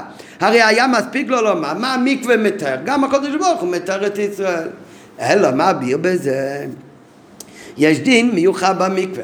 הדין במקווה הוא, הנה כבר הולכים לצלם, הדין במקווה הוא שטבילה מתארת גם מקצת תומה. היינו, שאפילו כשיש על אדם תומה נוספת, שאת תאומה נוספת, התבילה עכשיו לא יכולה לתאר אותו, מועילה התבילה לתארו מהתאומה הקלה על כל פנים. וזה הדיוק של רבי עקיבא, מעמיק ומתאר את התמאים, אף הקודש ברוך הוא מתאר את ישראל, שבזה הוא בא לרמז, שם שהמקווה מתאר גם את אלו, שגם לאחרי התבילה במקווה, הם עדיין נשארים בתאומתם, ותארה במקצת תאומה, אז גם זה המקווה בכל זאת פועל בו תארה. באופן זה אותו דבר גם הקודש ברוך הוא מתאר את ישראל, כדי שלא יעלה על דעתו של האדם מישראל שאם הוא עושה תשובה רק על חלק מעוונותיו, לא יקבל הקודש ברוך הוא את מקצת תשובתו. בן אדם יכול לחשוב שהקודש ברוך לא יקבל את זה כי זה הרי רק מקצת תשובתו. אלא מה צריך לדעת? שבאותו אופן שהמקווה מתאר את הטמאים, באותו אופן הקדוש ברוך הוא מתאר את ישראל, גם אם הם עדיין טמאים רחמנא ליצלן מעבירות אחרות שעליהם עוד לעשות תשובה. והסבר בזה למה זה באמת ככה, זה הרי לא תשובה מועילה מספיק. אז ההסבר, כי הקדוש ברוך הוא מתאר את ישראל, גם התארה במקווה היא לא מגיעה רק כתוצאה מכוח עבודתם של ישראל, כי אם זה רק מצד כוח עבודה שלהם אז זה באמת לא תשובה מספיק טובה ככה, אלא גם התארה הזאת מגיעה מצד הקדוש ברוך הוא, היינו מצד היקשרות עצמית בין איש ישראל לקדוש ברוך הוא, ולכן אין בזה שום הגבלות, ואפילו אם הוא עושה רק מקצת תשובה אז היא נמשכת בכל מיני זמנים ומצבים, וגם אם אחרי התארה עדיין יש עליו תומות אחרות, אפילו בו מתקיים גם כן שהקדוש ברוך הוא מתאר את ישראל. וזוהי הוראה נפלאה שבדברי רבי עקיבא. בא היהודי לפני הקדוש ברוך הוא, ויהודי מבקש מהקדוש ברוך הוא שאני לא יכול להתחרט על כל עוונותיי מהדר כוח וממילא מהדר זמן. אין לו כוח ואין לו זמן כדי לעשות תשובה אמיתית על כל החטאים שלו, אבל יש בידי כמה רגעים פנויים ואני מתחרט ומתוודע על עוונות אלו ואלו שהם העבירות שמעיקים עליי ביותר. אז יהודי זה יכול לעלות בדעתו שהקדוש ברוך הוא לא יקבל את תשובתו. אומר על זה רבי עקיבא, זה לא ככה, אלא אשריכם ישראל, מה טוב חלקכם שכאשר הקדוש ברוך הוא רואה שאחד מכם פונה לשוב אליו באיזה עניין שהוא, אפילו אם זה לא בתכלית השלמות, מיד הקדוש ברוך הוא מכפר עליו והקדוש ברוך הוא מתאר את ישראל. ואחר כך הקדוש ברוך הוא מסייע לו שיתקיים בו מצווה גוררת מצווה, שיפטר מכל העוונות שלו עד שיגיע לדרגת בעל תשובה אמיתי שאפילו צדיקים גמורים לא יכולים לעמוד שם.